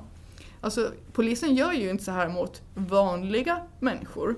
Så jag undrar liksom hur länge är folk misstänkta? Alltså jag tycker det verkar så himla Ja, jag, skumt. jag pratade bara för någon vecka sedan med en, med en person som, som berättade att, att den hade blivit stannad eh, då på grund av, av eh, att de hade märkt, alltså att registerskylten på något sätt, de har ett system som på något sätt markerar att Mm. personen som, som äger den här bilen är dömd sedan tidigare. Mm.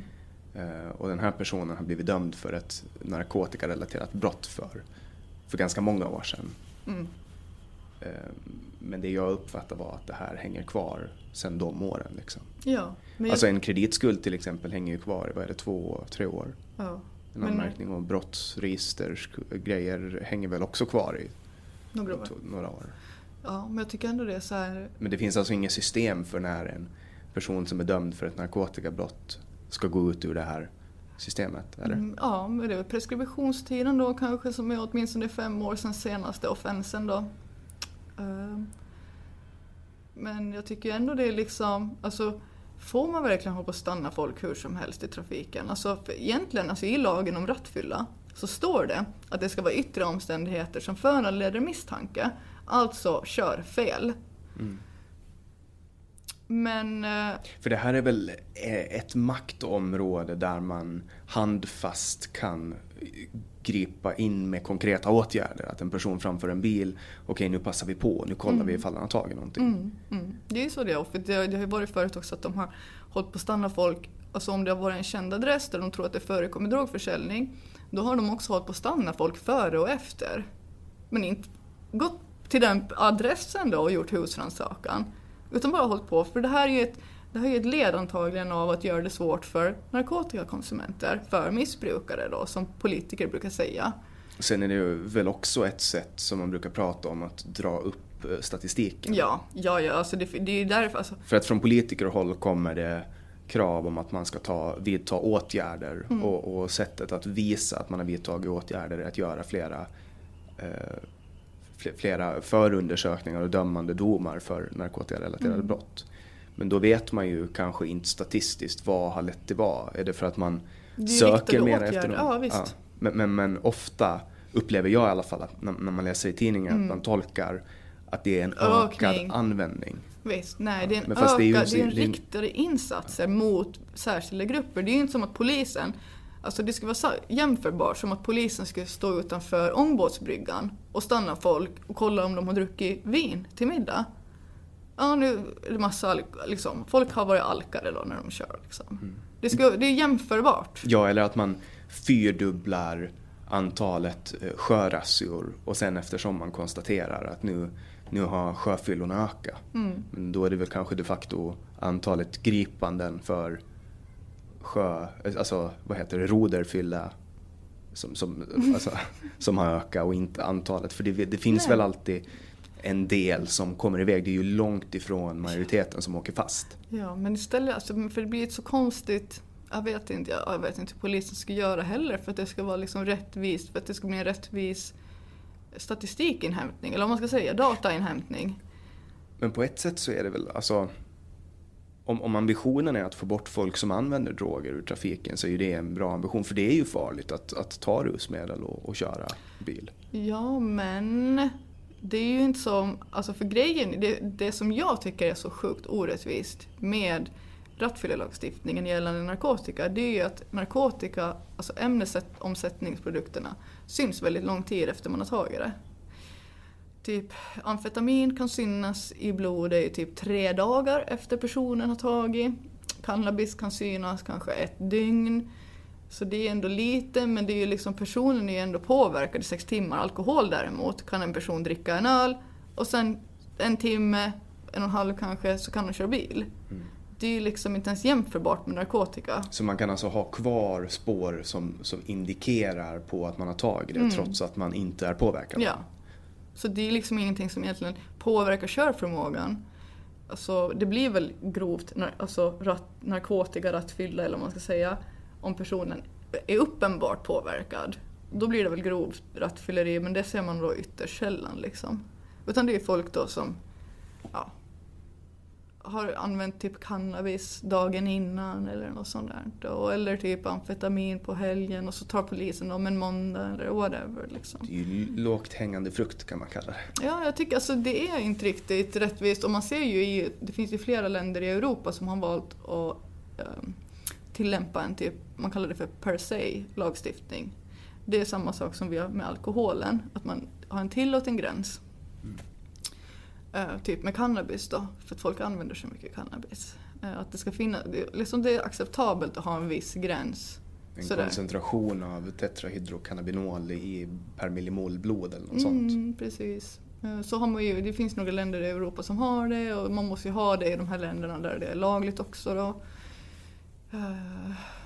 Och jag menar den här narkotika, alltså lagstiftningen gällande narkotikabruk, alltså rattfyllor, tillkom ju för att det var så svårt för polisen och rättsväsendet att ta körkort av folk. Alltså, det var väldigt vanligt att de typ hade folk som tog amfetamin, för det har ju inte någon direkt märkbar påverkan på körförmåga utan att folk kanske kan ta mer risker. Snarare ökar väl körförmågan. Man, brukar, man brukade ju ge amfetamin till soldater och till krypskyttar ger man mm. väl också Ökar fokus och blir inte trötta lika lätt och sådär.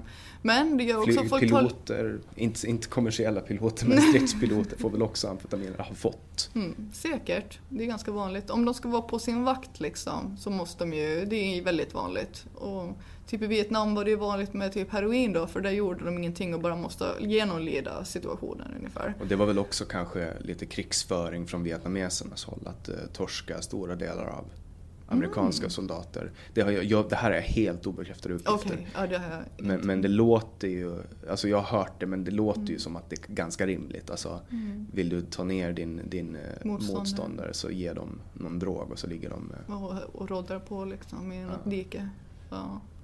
Ja. Mm. Ja det kan vara. Ja men för jag tycker ändå folk brukar säga så här, ja men typ metamfetamin och amfetamin liksom, det är det som driver Isis och sådär. Men nej, alltså det är så här, är man i ett, i ett ställe, alltså på ett ställe där det är ett liksom pågående krig, folk kan inte sova, folk måste vara vakna liksom. Då är det ju liksom en tillflyktsort att ta sådana substanser. Så det hänger ju ihop med själva situationen. Som i Vietnam då när det bara var att folk var på en varsin sida, det liksom hände inte så mycket. Men det är ju outhärdligt att leva i en skog liksom. Så då tog folk heroin då istället. För att det liksom då dämpade allting liksom. Man visste ju om det då. Mm. Och amerikanska myndigheter, rådde ju total panik i mm. USA att nu kommer det att komma det var så löjligt många. Det var väl typ 100 000 eller någonting sånt. Alltså eh, användare av, av heroin som skulle komma tillbaks till, till, USA. Man trodde liksom att gatorna skulle vara översvämmade av, av heroinister. Mm. Men sen ja. kom de tillbaks och de flesta lyckades sluta helt själva. Liksom. Mm. Jo, det är ju så. Ja, men det är så med allting. Alltså, det är ju bara alltså, de som vänder sig verkligen till vården. Alltså för att ungefär, alltså av problemkonsumenterna så är det ungefär, jag tror det är typ 80% som klarar av det på egen hand och sluta liksom. Sen är det de där 20 procenten av de där 20 procenten tidigare som liksom behöver extra stöd. Så, så 20, 20 procent av användarna har alltså eh, lett, eh, 20 procent av användarnas problem har lett till en lagstiftning som mm. som går ut över 80% som kan hantera det. Mm. Tycker du att det är orimligt att det är så? Att folk som kan hantera knark, äh, knark nu sa jag det mm. själv. Ja men man gör det, alltså, jag gör också det. Sen, det är nästan lite så här fånigt. Ja. Uh, ja. ja, men alltså jag är väldigt kritisk till Alltså egentligen så skulle vi ju kunna ha den här lagstiftningen vi har men liksom tillämpa den på ett annat sätt. Att, varför måste man enforca den så hårt? Man behöver ju inte göra det. Eh, Det här är ju ett helt bara så politiskt driv att hålla på och hacka på de här människorna. Alltså, rent politiskt så är krig mot någonting Mm. ett otroligt kraftigt eh, Med alltså sådär mm, Alltså motivation det, liksom. Ja, alltså man får använda, så fort man använder liksom krigsmetaforer så, så hajar människan till. Mm. Och, och det är så djupt inrotat i vårt DNA att, att vara liksom eh, vi mot dem. Så att, så att man, man kan se en märkbar skillnad i retorik om man använder krig. Eh, k- eh, och även för populister. Mm. Alltså krig mot eh, skattegränsen skulle, skulle eh, engagera mycket mer än att prata om att göra det lättare för folk att beställa saker Men det är den här, alltså, som du säger, med, som syftar med det här, alltså med polarisering överlag. Alltså det är ju det som det sporrar. Uh, få folk att bli riktigt sådär antingen eller, för eller emot. Vad är du liksom? Men jag tycker ju att, alltså, kollar man till exempel på vissa av polisens uttalanden så säger ju de att de är oroliga för en liberaliserad eh, attityd gentemot droger. Och det, det har jag reagerat på. Att, Mm. va, va, att polisen ska ju inte Håll på Vär- håll med polit... Nej, men alltså värdera. åsikter. Nej. Ja men alltså värdera någonting. Det, polisens jobb är ju inte att värdera vad som är bra eller dåligt. Polisens jobb är att utföra det som står i lagen. Mm. Eh, Ja, nej, alltså det där provocerar mig jättemycket också. Att de säger typ att ja, det växande problem bland ungdomar är deras liberala åsikter mot cannabis. Bara, hur, men me, liberal- hur mäter man det? Alltså, Kan inte det här ha att göra med att när jag gick i skolan så kom det folk, alltså typ fältare, Mm. till skolan och så sa de saker. Typ som att om du röker cigaretter då blir du grön i ansiktet och sen spyr du. Mm. Eh, Och då bara man, nah. Ja men och sen, du vet, rökte man sin första cig- cigarett och så snurrade det till lite. Mm. Ehm, Men det vart inte grön. man vart inte grön och jag spydde inte. Nej. Ehm, Bara, då ifrågasätter man ju auktoriteten. Ja men exakt, och vad, vad, vad kan det, sen fick ju vi information från Mm. dem också om narkotika, om alkohol, om olika saker. Men då tappar ju de samtidigt sitt förtroende. Mm. För att man testar ju själv, ungdomar testar ju själv. Och- jag pratade med en person som jobbar som vårdare på ett hem Mm. eh, för personer med narkotikamissbruk. Och han var under många år ute i skolor och föreläste. Mm. Och när jag frågade honom om hur, alltså syftet med de föreläsningarna var då att avskräcka ungdomar från att börja testa droger. Mm. Men han sa att nio av tio personer i salen blev förskräckta och tänkte fy fan, det här Ja, vill inte Han jag fick den någonting effekten med." han önskade liksom. Ja, men sen fanns det alltid en av tio som satt där och, Och hade bara- en liksom nytt hopp hade tänts. Mm. För att det finns någonting i en, en del av, av... Och det här var någonting som återkom år efter år. Liksom. Eh, att, att ha- han, han menar att han såg att det fanns en liten grupp Mm. som gick igång på den här livsstilen, som gick igång på det här. Och som kanske är men, genetiskt dömda att bli missbrukare. Ja. Och många av de här ungdomarna så kunde han sen ta emot i sitt jobb. Och han, Han är märkte att det var liksom ett litet mönster där. Mm. Ja, Alltså att det på något sätt är... Och jag har ju sett folk i min egen ålder som jag har växt upp med. Helt normala Mm. kids. ehm, liksom gått in i en, en, en livsstil med narkotika. Det har väl börjat med det har väl börjat med liksom festande och sen har det liksom övergått och sen har det slutat med död, folk, folk i min ålder. Och, och jag kan liksom inte se någonting i deras uppväxt som är mer utstickande än att de var kanske lite rastlösa. Ja. Alltså ra- rastlösa, kanske lite konfliktsökande, hamna i slagsmål men att man ganska lätt i efterhand kan säga att ja men den där hade man ändå förväntat sig att på något sätt skulle bli lite slirig. Kanske inte börja ta massa narkotika och dö, dö Mm. men, men på något sätt att man ganska tidigt kunna se att den här personen har någonting. Mm. Och nu pratar man ju mer och mer om, om sjukdomsbegreppet. Ja. Att, att man pratar om missbrukare som sjuka. Mm. Och det har man ju inte riktigt gjort förut. Nej, och det är väl av den här växande att man börjar se det som ett hälsoperspektiv. Men överlag så alltså det finns ganska mycket kritik, alltså om man bara helt så här semantisk diskussion här. Så finns det liksom lite problem med att se folk som sjuka. För då ska de underkasta sig genom medicinsk auktoritet, de ursäktas sådär. Eh, ta bort ansvaret och visst, alltså sådär. Eh, Men det spännande med den här sjukdomen, missbruk eller vad man nu ska kalla den, är, är ju att den, den har tre delar. Alltså du har den fysiska beroendedelen och så har du den mentala delen. Alltså att man fortsätter göra om samma misstag om och om igen. Och sen finns det också en andlig del som man, alltså, som folk brukar beskriva som det här svarta hålet som slukar allting. Eh, och, och, och sjukhuset har ju, eller sjuk- sjukvården har ju återfallsprevention som är psykologiska modeller för att undvika att ta den där första ölen eller att ta den där första drogen igen. Och sen finns det också fysiska behandlingar som man kan sätta in, alltså avgiftning, man kan eh, lägga in folk på avdelningar, man kan ge antabus och så medicinska, ja. medicinska. Men, men den här andliga delen har man egentligen helt lämnat över till eh, tolvstegsrörelsen. Ja. Eller till kyrkan. Eh, trots att man ser effektiva, alltså men, alla har ju säkert, inte alla men många har ju säkert varit med om att någon som har druckit mycket eller tagit mycket droger, man har träffat dem på nytt och då helt plötsligt är de upplysna och kanske har blivit religiösa. Den här Ja. kla- klassiska. Och, och det, det är ju det som är, när jag pratar om den andliga delen, det är ju då har det hänt någonting. Alltså att den här andliga, när man, när man tar alla tre delar av sjukdomen och, och på något sätt behandlar dem, själavård brukar man prata om i kyrkan, eh, så, så kan man uppnå det här resultatet att folk blir nyktra eller drogfria. Men, men eh, just den här andliga biten av sjukdomen, du, du skrattar till när jag, när jag nämnde att det är bara utomstående, alltså att ut, utom myndigheter. Vad tänker du på då? Uh, utom myndigheter, Alltså ut, att, att myndigheter idag accepterar eller, eller tillkännager inte den här andliga delen av sjukdomen. Ja, jag har svårt att liksom, eftersom jag är så himla ah, oandlig och kyrklig, oreligiös.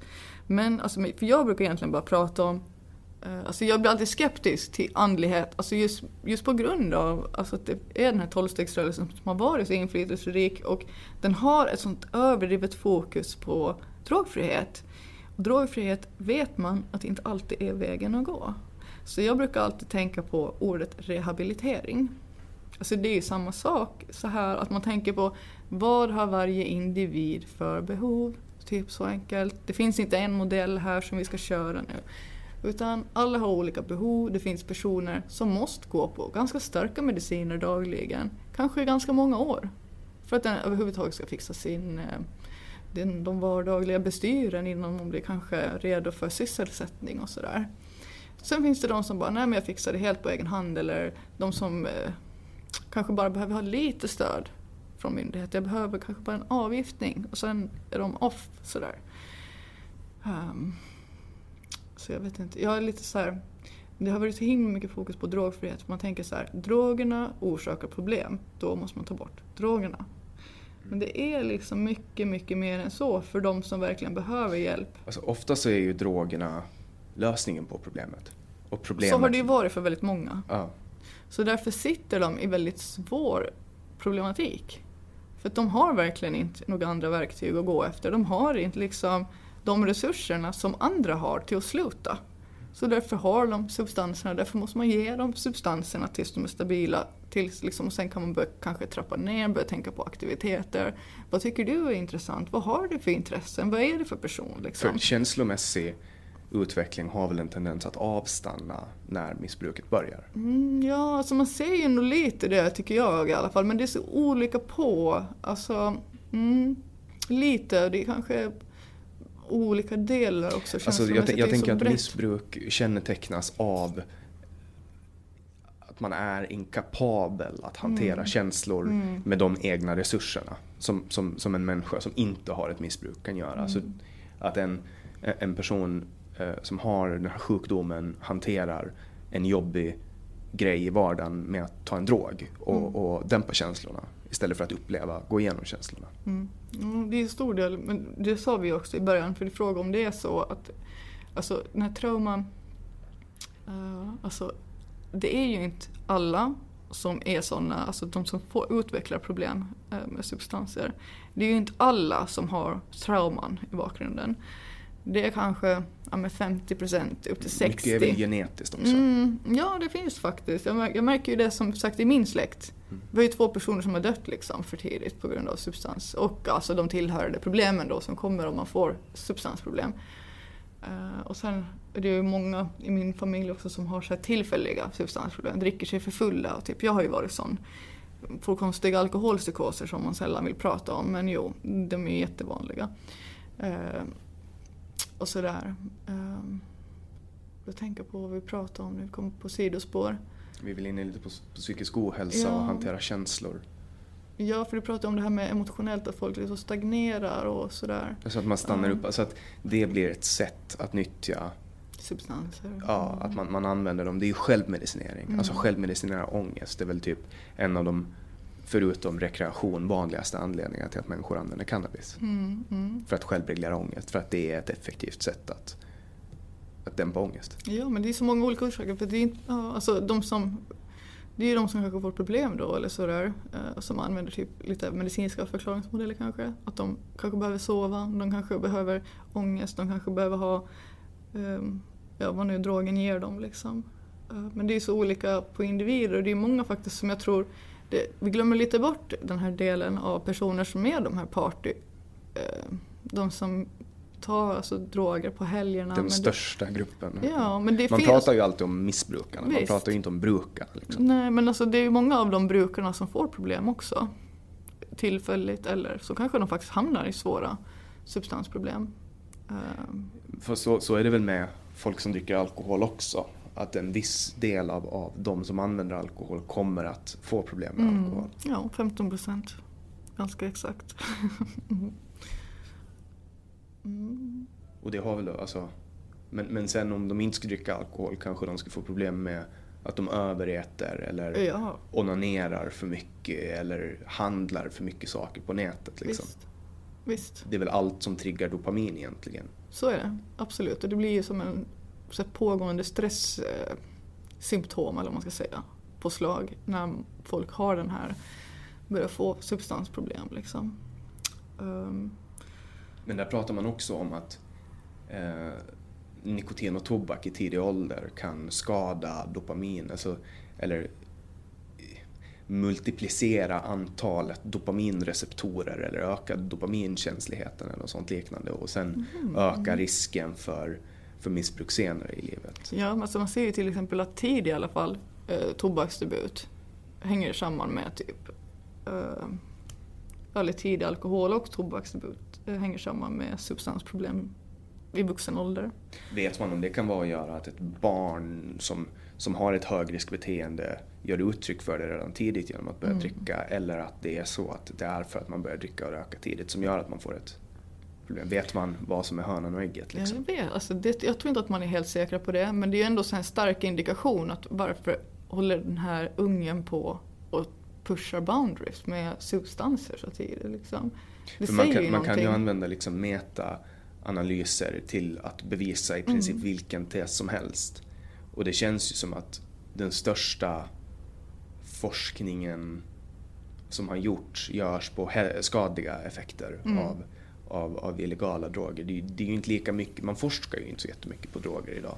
Eh, men nu börjar det ju faktiskt gå upp ett ljus för folk att eh, substanser, narkotikaklassade substanser har en ganska stor medicinsk effekt faktiskt. Som ketamin idag som faktiskt används i Finland. Ketamin är väl en hästsövare? Eh, eh, alltså det är vad den har som typ, eh, den ryktas om. Men egentligen är det så ett ganska vanligt typ så här bedövnings och sövningsmedel i sjukvården internationellt. Typ Asien är jättestor användare av det, också inom ja, veterinär sådär då, det använder man väl. Men också inom eh, för människor, alltså akutvård. Att söva folk eller sådär. Den har ju ganska bedövande effekt också på kroppen. Men... Jag har ju förstått att de har mycket problem med det i Asien. Alltså ett brett utbud av ketamin på marknaden. Mm, det kan jag tro, för det till och med säljs ju också i vissa typ apotek ganska öppet. För det är en liksom inte en så himla farlig drog förutom att folk då kan få typ uh, lite problem med njurarna, typ njursten och sådana saker. Att man, folk blir väldigt uttorkade av det. Men sen har det ju väldigt, man har ju sett deras otroliga effekter för depressioner. Så man använder det faktiskt som tredjehandsalternativ även i Finland just nu då, uh, om folk har svår depression.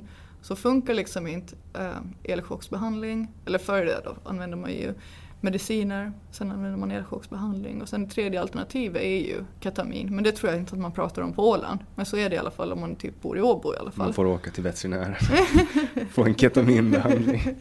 typ. Så här, ja elchockerna funkar inte. Nej, tyvärr nu skickar vi dig till Godby. till Rövle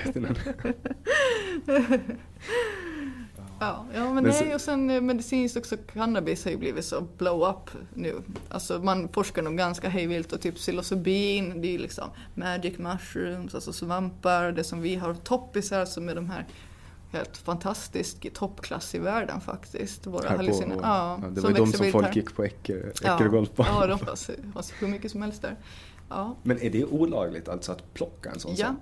Så, så om min farmor är ute i skogen och så hittar hon en svamp som hon tycker ser spännande ut och så fyller hon korgen. Då har hon gjort sig skyldig till narkotikabrott. Ja.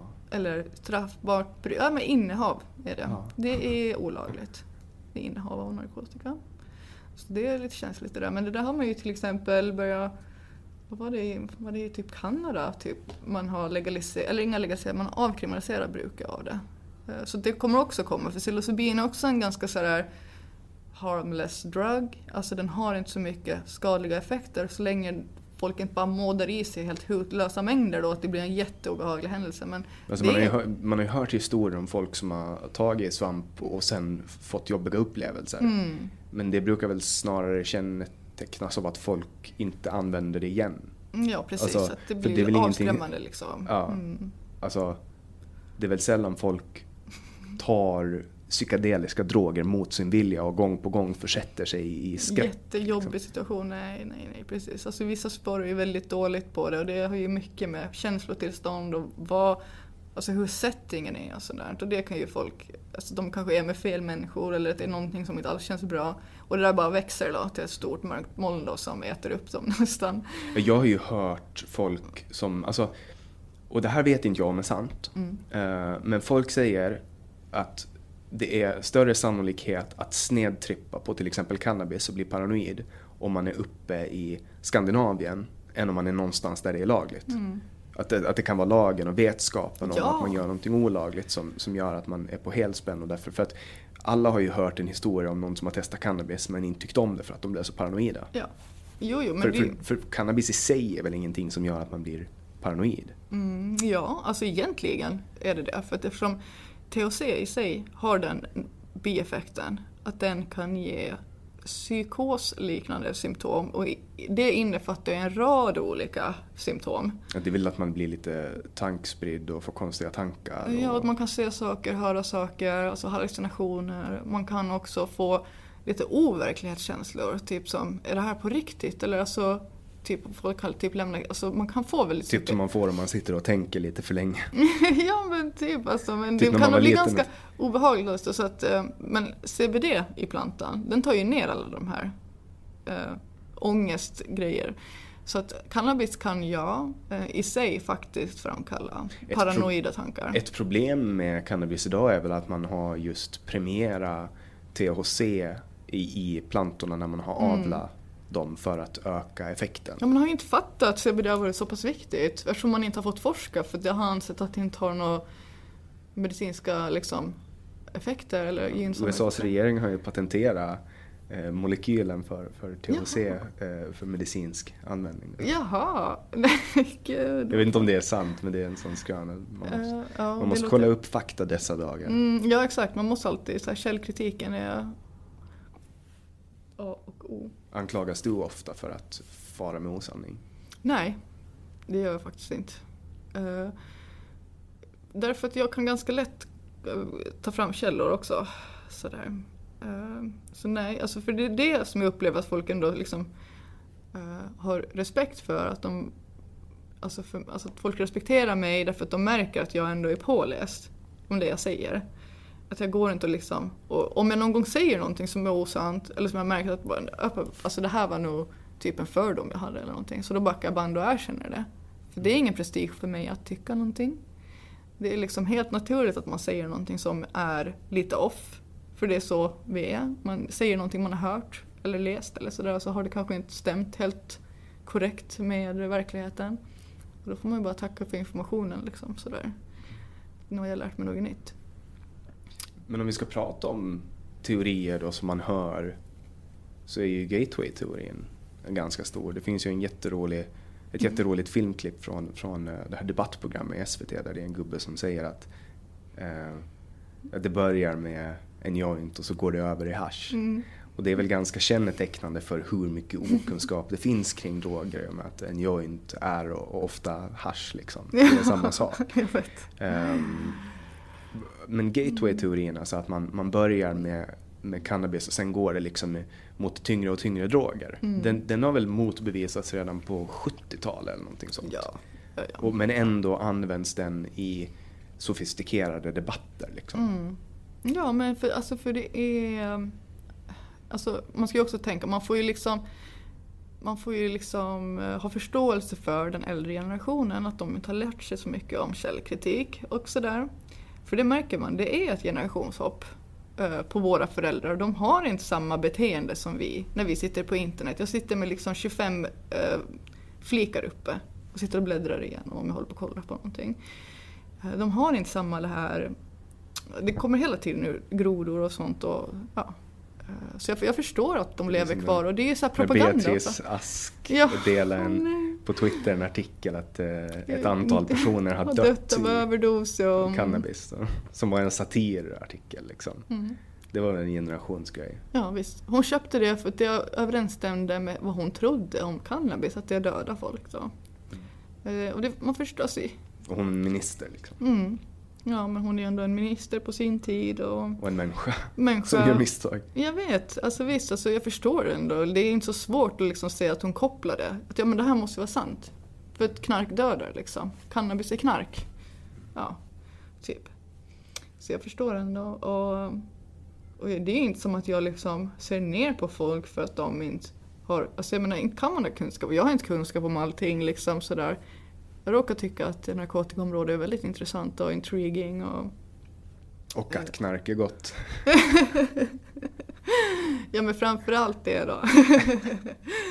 Nej, men alltså jag tycker det är så, ja, jag vet inte, jag tycker det är så himla intressant och jag har sagt så många gånger att eh, eh, ja, jag träffar så fantastiska människor. Alltså när man har tagit Alltså, som, alltså sådär, när man har tagit droger eller folk som tar droger. Jag har fått så himla mycket intressanta möten. Eh, du inte kommer... under liksom påverkan men alltså människor som tar droger som kanske inte gör så mycket så här, eh, som inte framhäver sig på något vis.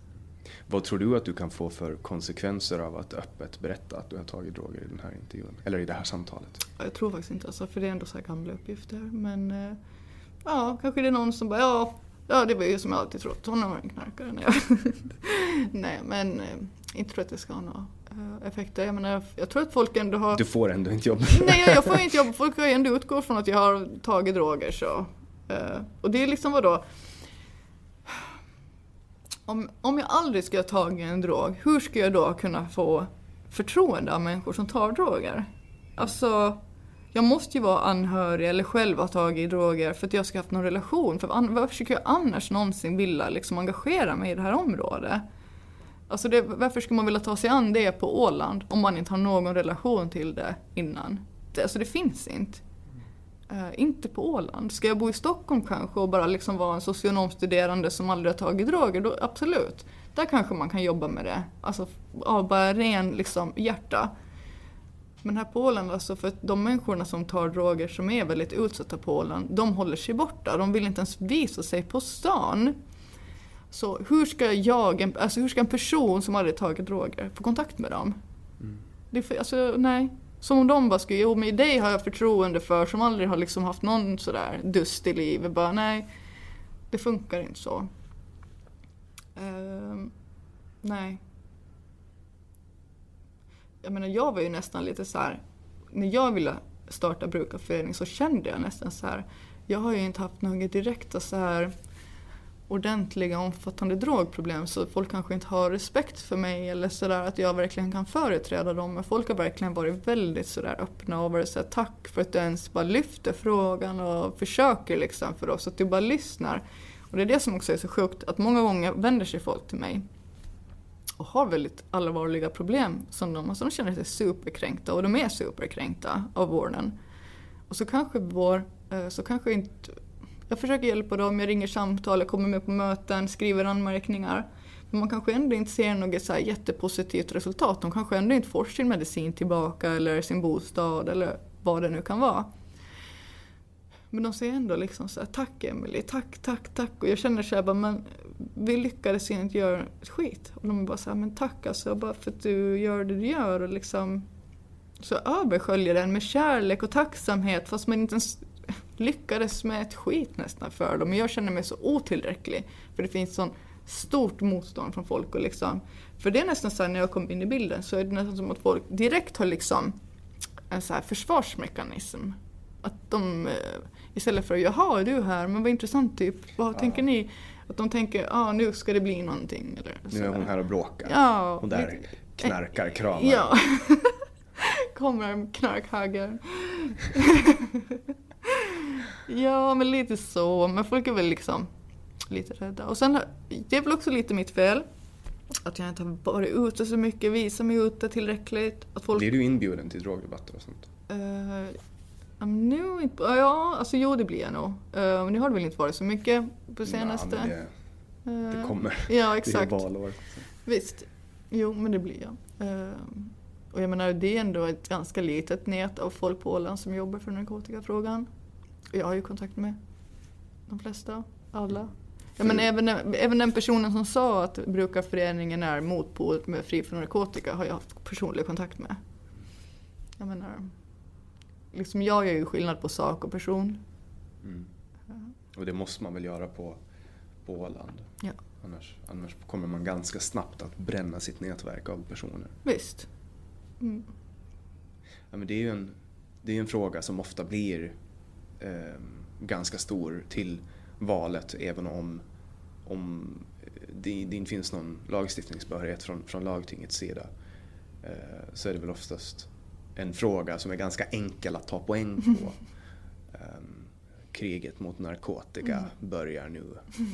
Sexy, sexy time. Ja. Och, och, ja, tror du att det kommer att bli en valfråga i årets val?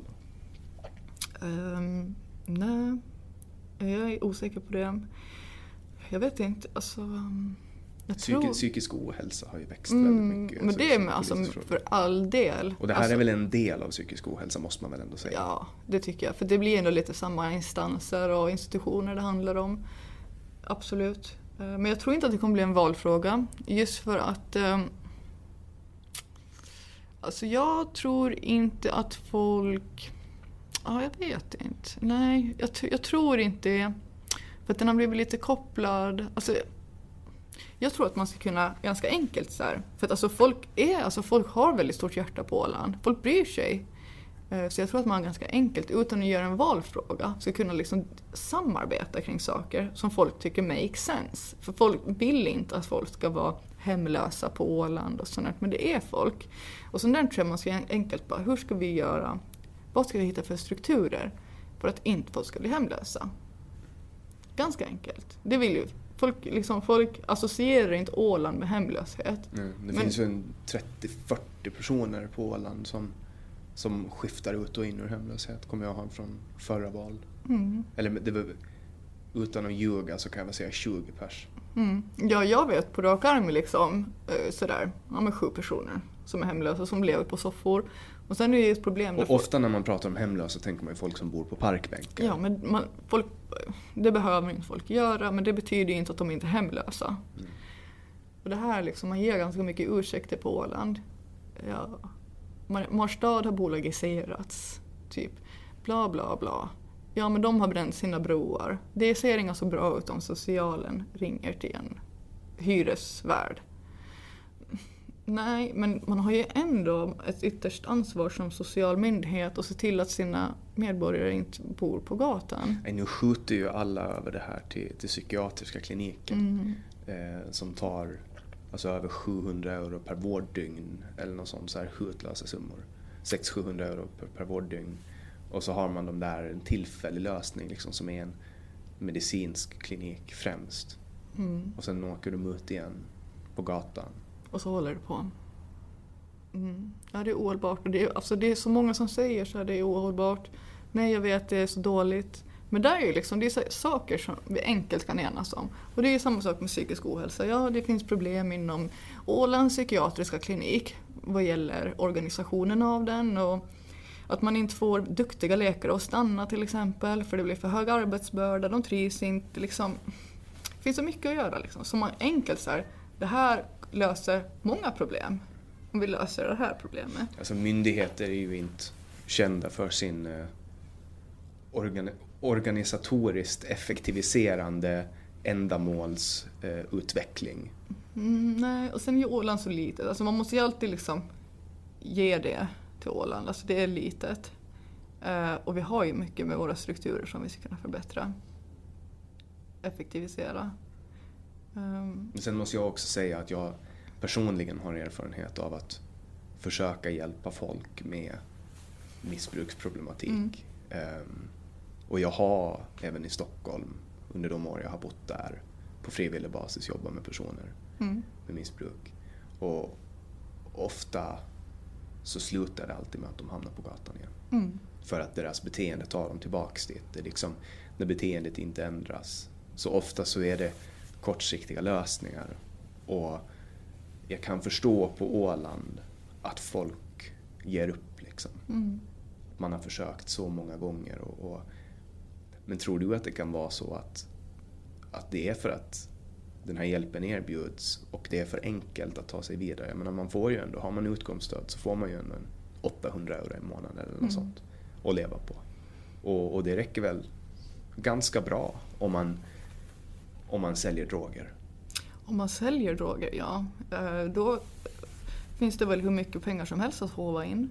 Men eh, det syns ju ändå på folks livsstil. Alltså hur mycket pengar de får in vad de har för kläder, eh, hur de... Alltså sådär, en person som har svåra eh, substansproblem, den personen kommer inte orka sälja så mycket droger. Alltså sådär. Alltså, ja, speciellt inte om man är opiatberoende och är ute efter nästa fix liksom. Ja, precis. Alltså, sådär. Alltså, så 800 euro är ju inte så mycket pengar. Alltså egentligen om, personen, om en person med svåra substansproblem ska försöka få ihop sina pengar till alla droger de behöver. Och då kan de ju tänka liksom, ja det kan vara familjeproblem, det kan vara relationsproblem som gör att de har ännu mer behov av droger. För de behöver liksom, det händer saker liksom, i livet som inte är så uh, nice. Um, så nej, alltså eh, socialbidrag är ju inte liksom någon, någon en, liksom så lösning.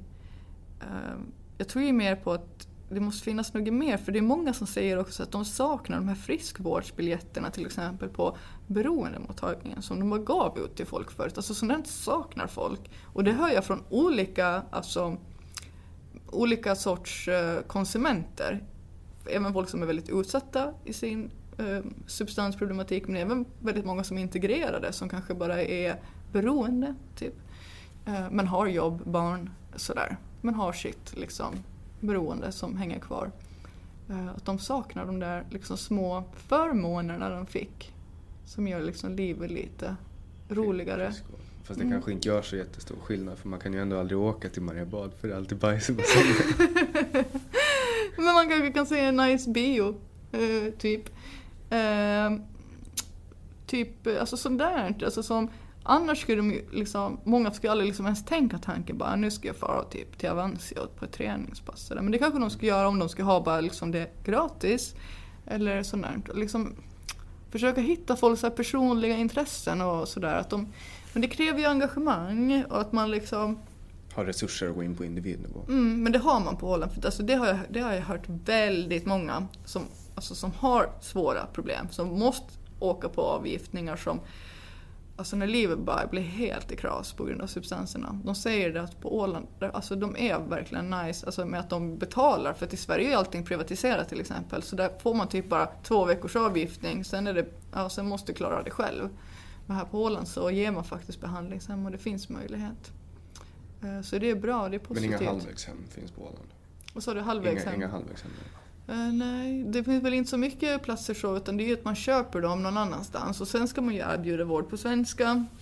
Men sen är väl ett, ett stort problem som jag har hört när det kommer till behandlingshem eh, utanför Åland, är att man tar sig till behandlingshemmet och från behandlingshemmet med båt. Mm. Och eh, färjorna bygger sin affärsmodell på att sälja lagliga droger. Mm. Och att det är många som faller tillbaks när de ska sitta kanske åka från Helsingfors eller Åbo. Mm -hmm. Det tar ju ganska många timmar att sitta på en sån båt. Ja, men det kan nog stämma. För det är också så här, det är typ första kanske tillfälle en person exponeras för alkohol och båtarnas alkoholkultur är ju ganska snuskig på eller snuskig ska jag väl inte säga. Den är ju inte måttlig. Nej. det är väl inte ordet du söker. Ja, precis. Mm. Ja. ja, det var intressant. Det har jag inte tänkt på. Men du träffar ju också lite andra sorts jag är ju så himla inne i det här med narkotikakonsumenter. Och det är faktiskt ganska många som tar avstånd från alkohol. Som jag känner. Uh, som al inte... Alkohol är väl en, alltså, om, om man tar av alla de droger som finns på spektrat så är väl alkohol en av de mer förödande. Mm. Uh, alltså rent kroppsligt, mentalt ja, och mental... samhällskonsekvenser, misshandel, Mm, så alla, alltså absolut. Sen cigaretterna har ju sina dåliga hälsoeffekter men alkohol kostar ju mycket. Det är olyckor och allting liksom. Ja och sen det här totala, att människor tappar ju omdöme totalt. Av, mm. det, är ju en, det är ju en bieffekt av alkoholen. Liksom. Mm. Alltså, den kan få ministrar att visa snoppen och den kan få liksom Folk gör ju helt galna saker. Ja, och det där tycker jag är så intressant för det pratar man så alltså man säger alltid så här, cannabis och psykos, cannabis ger psykos. Men alkohol ger faktiskt dubbelt så fler psykoser, alltså i befolkning. Det är 2% av arbetsföra männen får alkoholpsykoser och 30% av dem får alkoholpsykoser igen. Och det ser man ju, vissa personer får ju de här psykoserna, alltså de bara blir helt tokiga, blir supersvartsjuka, slår folk. Det är psykoser. Men det, man kallar det inte för psykoser, man kallar det för dåligt ölsinne. Ja. Och det är någonting som jag tycker folk ska borde för psykoser ser så himla olika ut beroende på vad det är för substans de tar. Ja. Och jag tycker man borde börja tänka på det där är faktiskt någonting mm, man borde börja nämna som psykoser. Att det är problem. Det är inte bara, ja men hon, och visst alltså, klart att personen bara ska sova rusa av sig men att man börjar reflektera över att alkoholen ger dem... Ja visst. Det knäppte till i skallen och sen blev det, man pratar ju mycket om mäns våld mot kvinnor till mm. exempel. Mm. Och, och sånt. Och det är ju kanske att man, man ger det fel etikett. Mm. Ja precis, att man säger bara liksom dåligt ölsinne, han ska bara dricka lite mindre eller bla bla. Men det är liksom, för att med cannabis så är man så himla rädd för psykoser. Ja. Men det är ju dubbelt större chans att få psykoser på alkohol, men inte vi är rädda för alkoholpsykoser. Och sam, mm. samtidigt känner ju alla någon som har flippat ut. Alla har ju den där kompisen som blir mm. för full. ja, jag har ju varit alltså sån person, för jag har väldigt hög tolerans för alkohol. Jag somnar inte av alkohol. Istället får jag liksom, det svartnar. Mitt minne blir bara som en svart lucka. Och då beter jag mig helt, alltså som en psykopat nästan. Mm. helt superobehagligt att se hur liksom all empati bara försvinner. Det, nej. Och det var så konstigt under, liksom, jag var ganska ung, alltså typ där vid gymnasieåldern, så drack jag ganska, eller gymnasie, ja, oh, något sånt, kanske lite tidigare till och med. Ehm, och då hade jag väldigt mycket, alltså det kunde gå ganska snabbt innan jag fick så att det svartna och vart väldigt eh, råddigt och sådär. Och det har jag sett på folk, att det finns vissa personer som Alltså de har ganska låg tröskel innan de får en sån där typ alkoholpsykos och bara helt försvinner och blir helt knäpp och säger jättesjuka saker och jätteprovocerande och väldigt farlig typ. Snedtändning är väl ja. en synonym också. Exakt. Mm. Med det så vill jag tacka för att du kom hit och pratade med oss. Um, hoppas på att vi får ses igen här i podden någon gång i framtiden. Ni hittar alla våra avsnitt på www.samtal.ax. Vi släpper nya avsnitt varje onsdag. Producent för det här avsnittet var Didrik Svan. Jag heter Jannik Svensson och du har lyssnat på Säg vad du vill Åland. Det här avsnittet presenteras av Webax. Hemsidor och innehåll.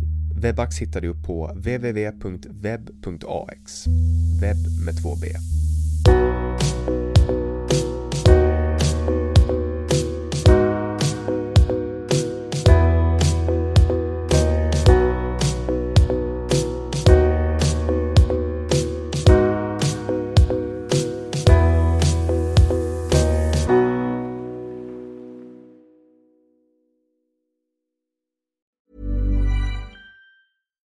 Hi, I'm Daniel, founder of Pretty Litter. Cats and cat owners deserve better than any old fashioned litter. That's why I teamed up with scientists and veterinarians to create Pretty Litter.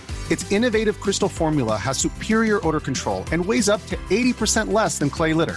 Pretty Litter even monitors health by changing colors to help detect early signs of potential illness. It's the world's smartest kitty litter. Go to prettylitter.com and use code ACAST for 20% off your first order and a free cat toy. Terms and conditions apply. See site for details. Planning for your next trip?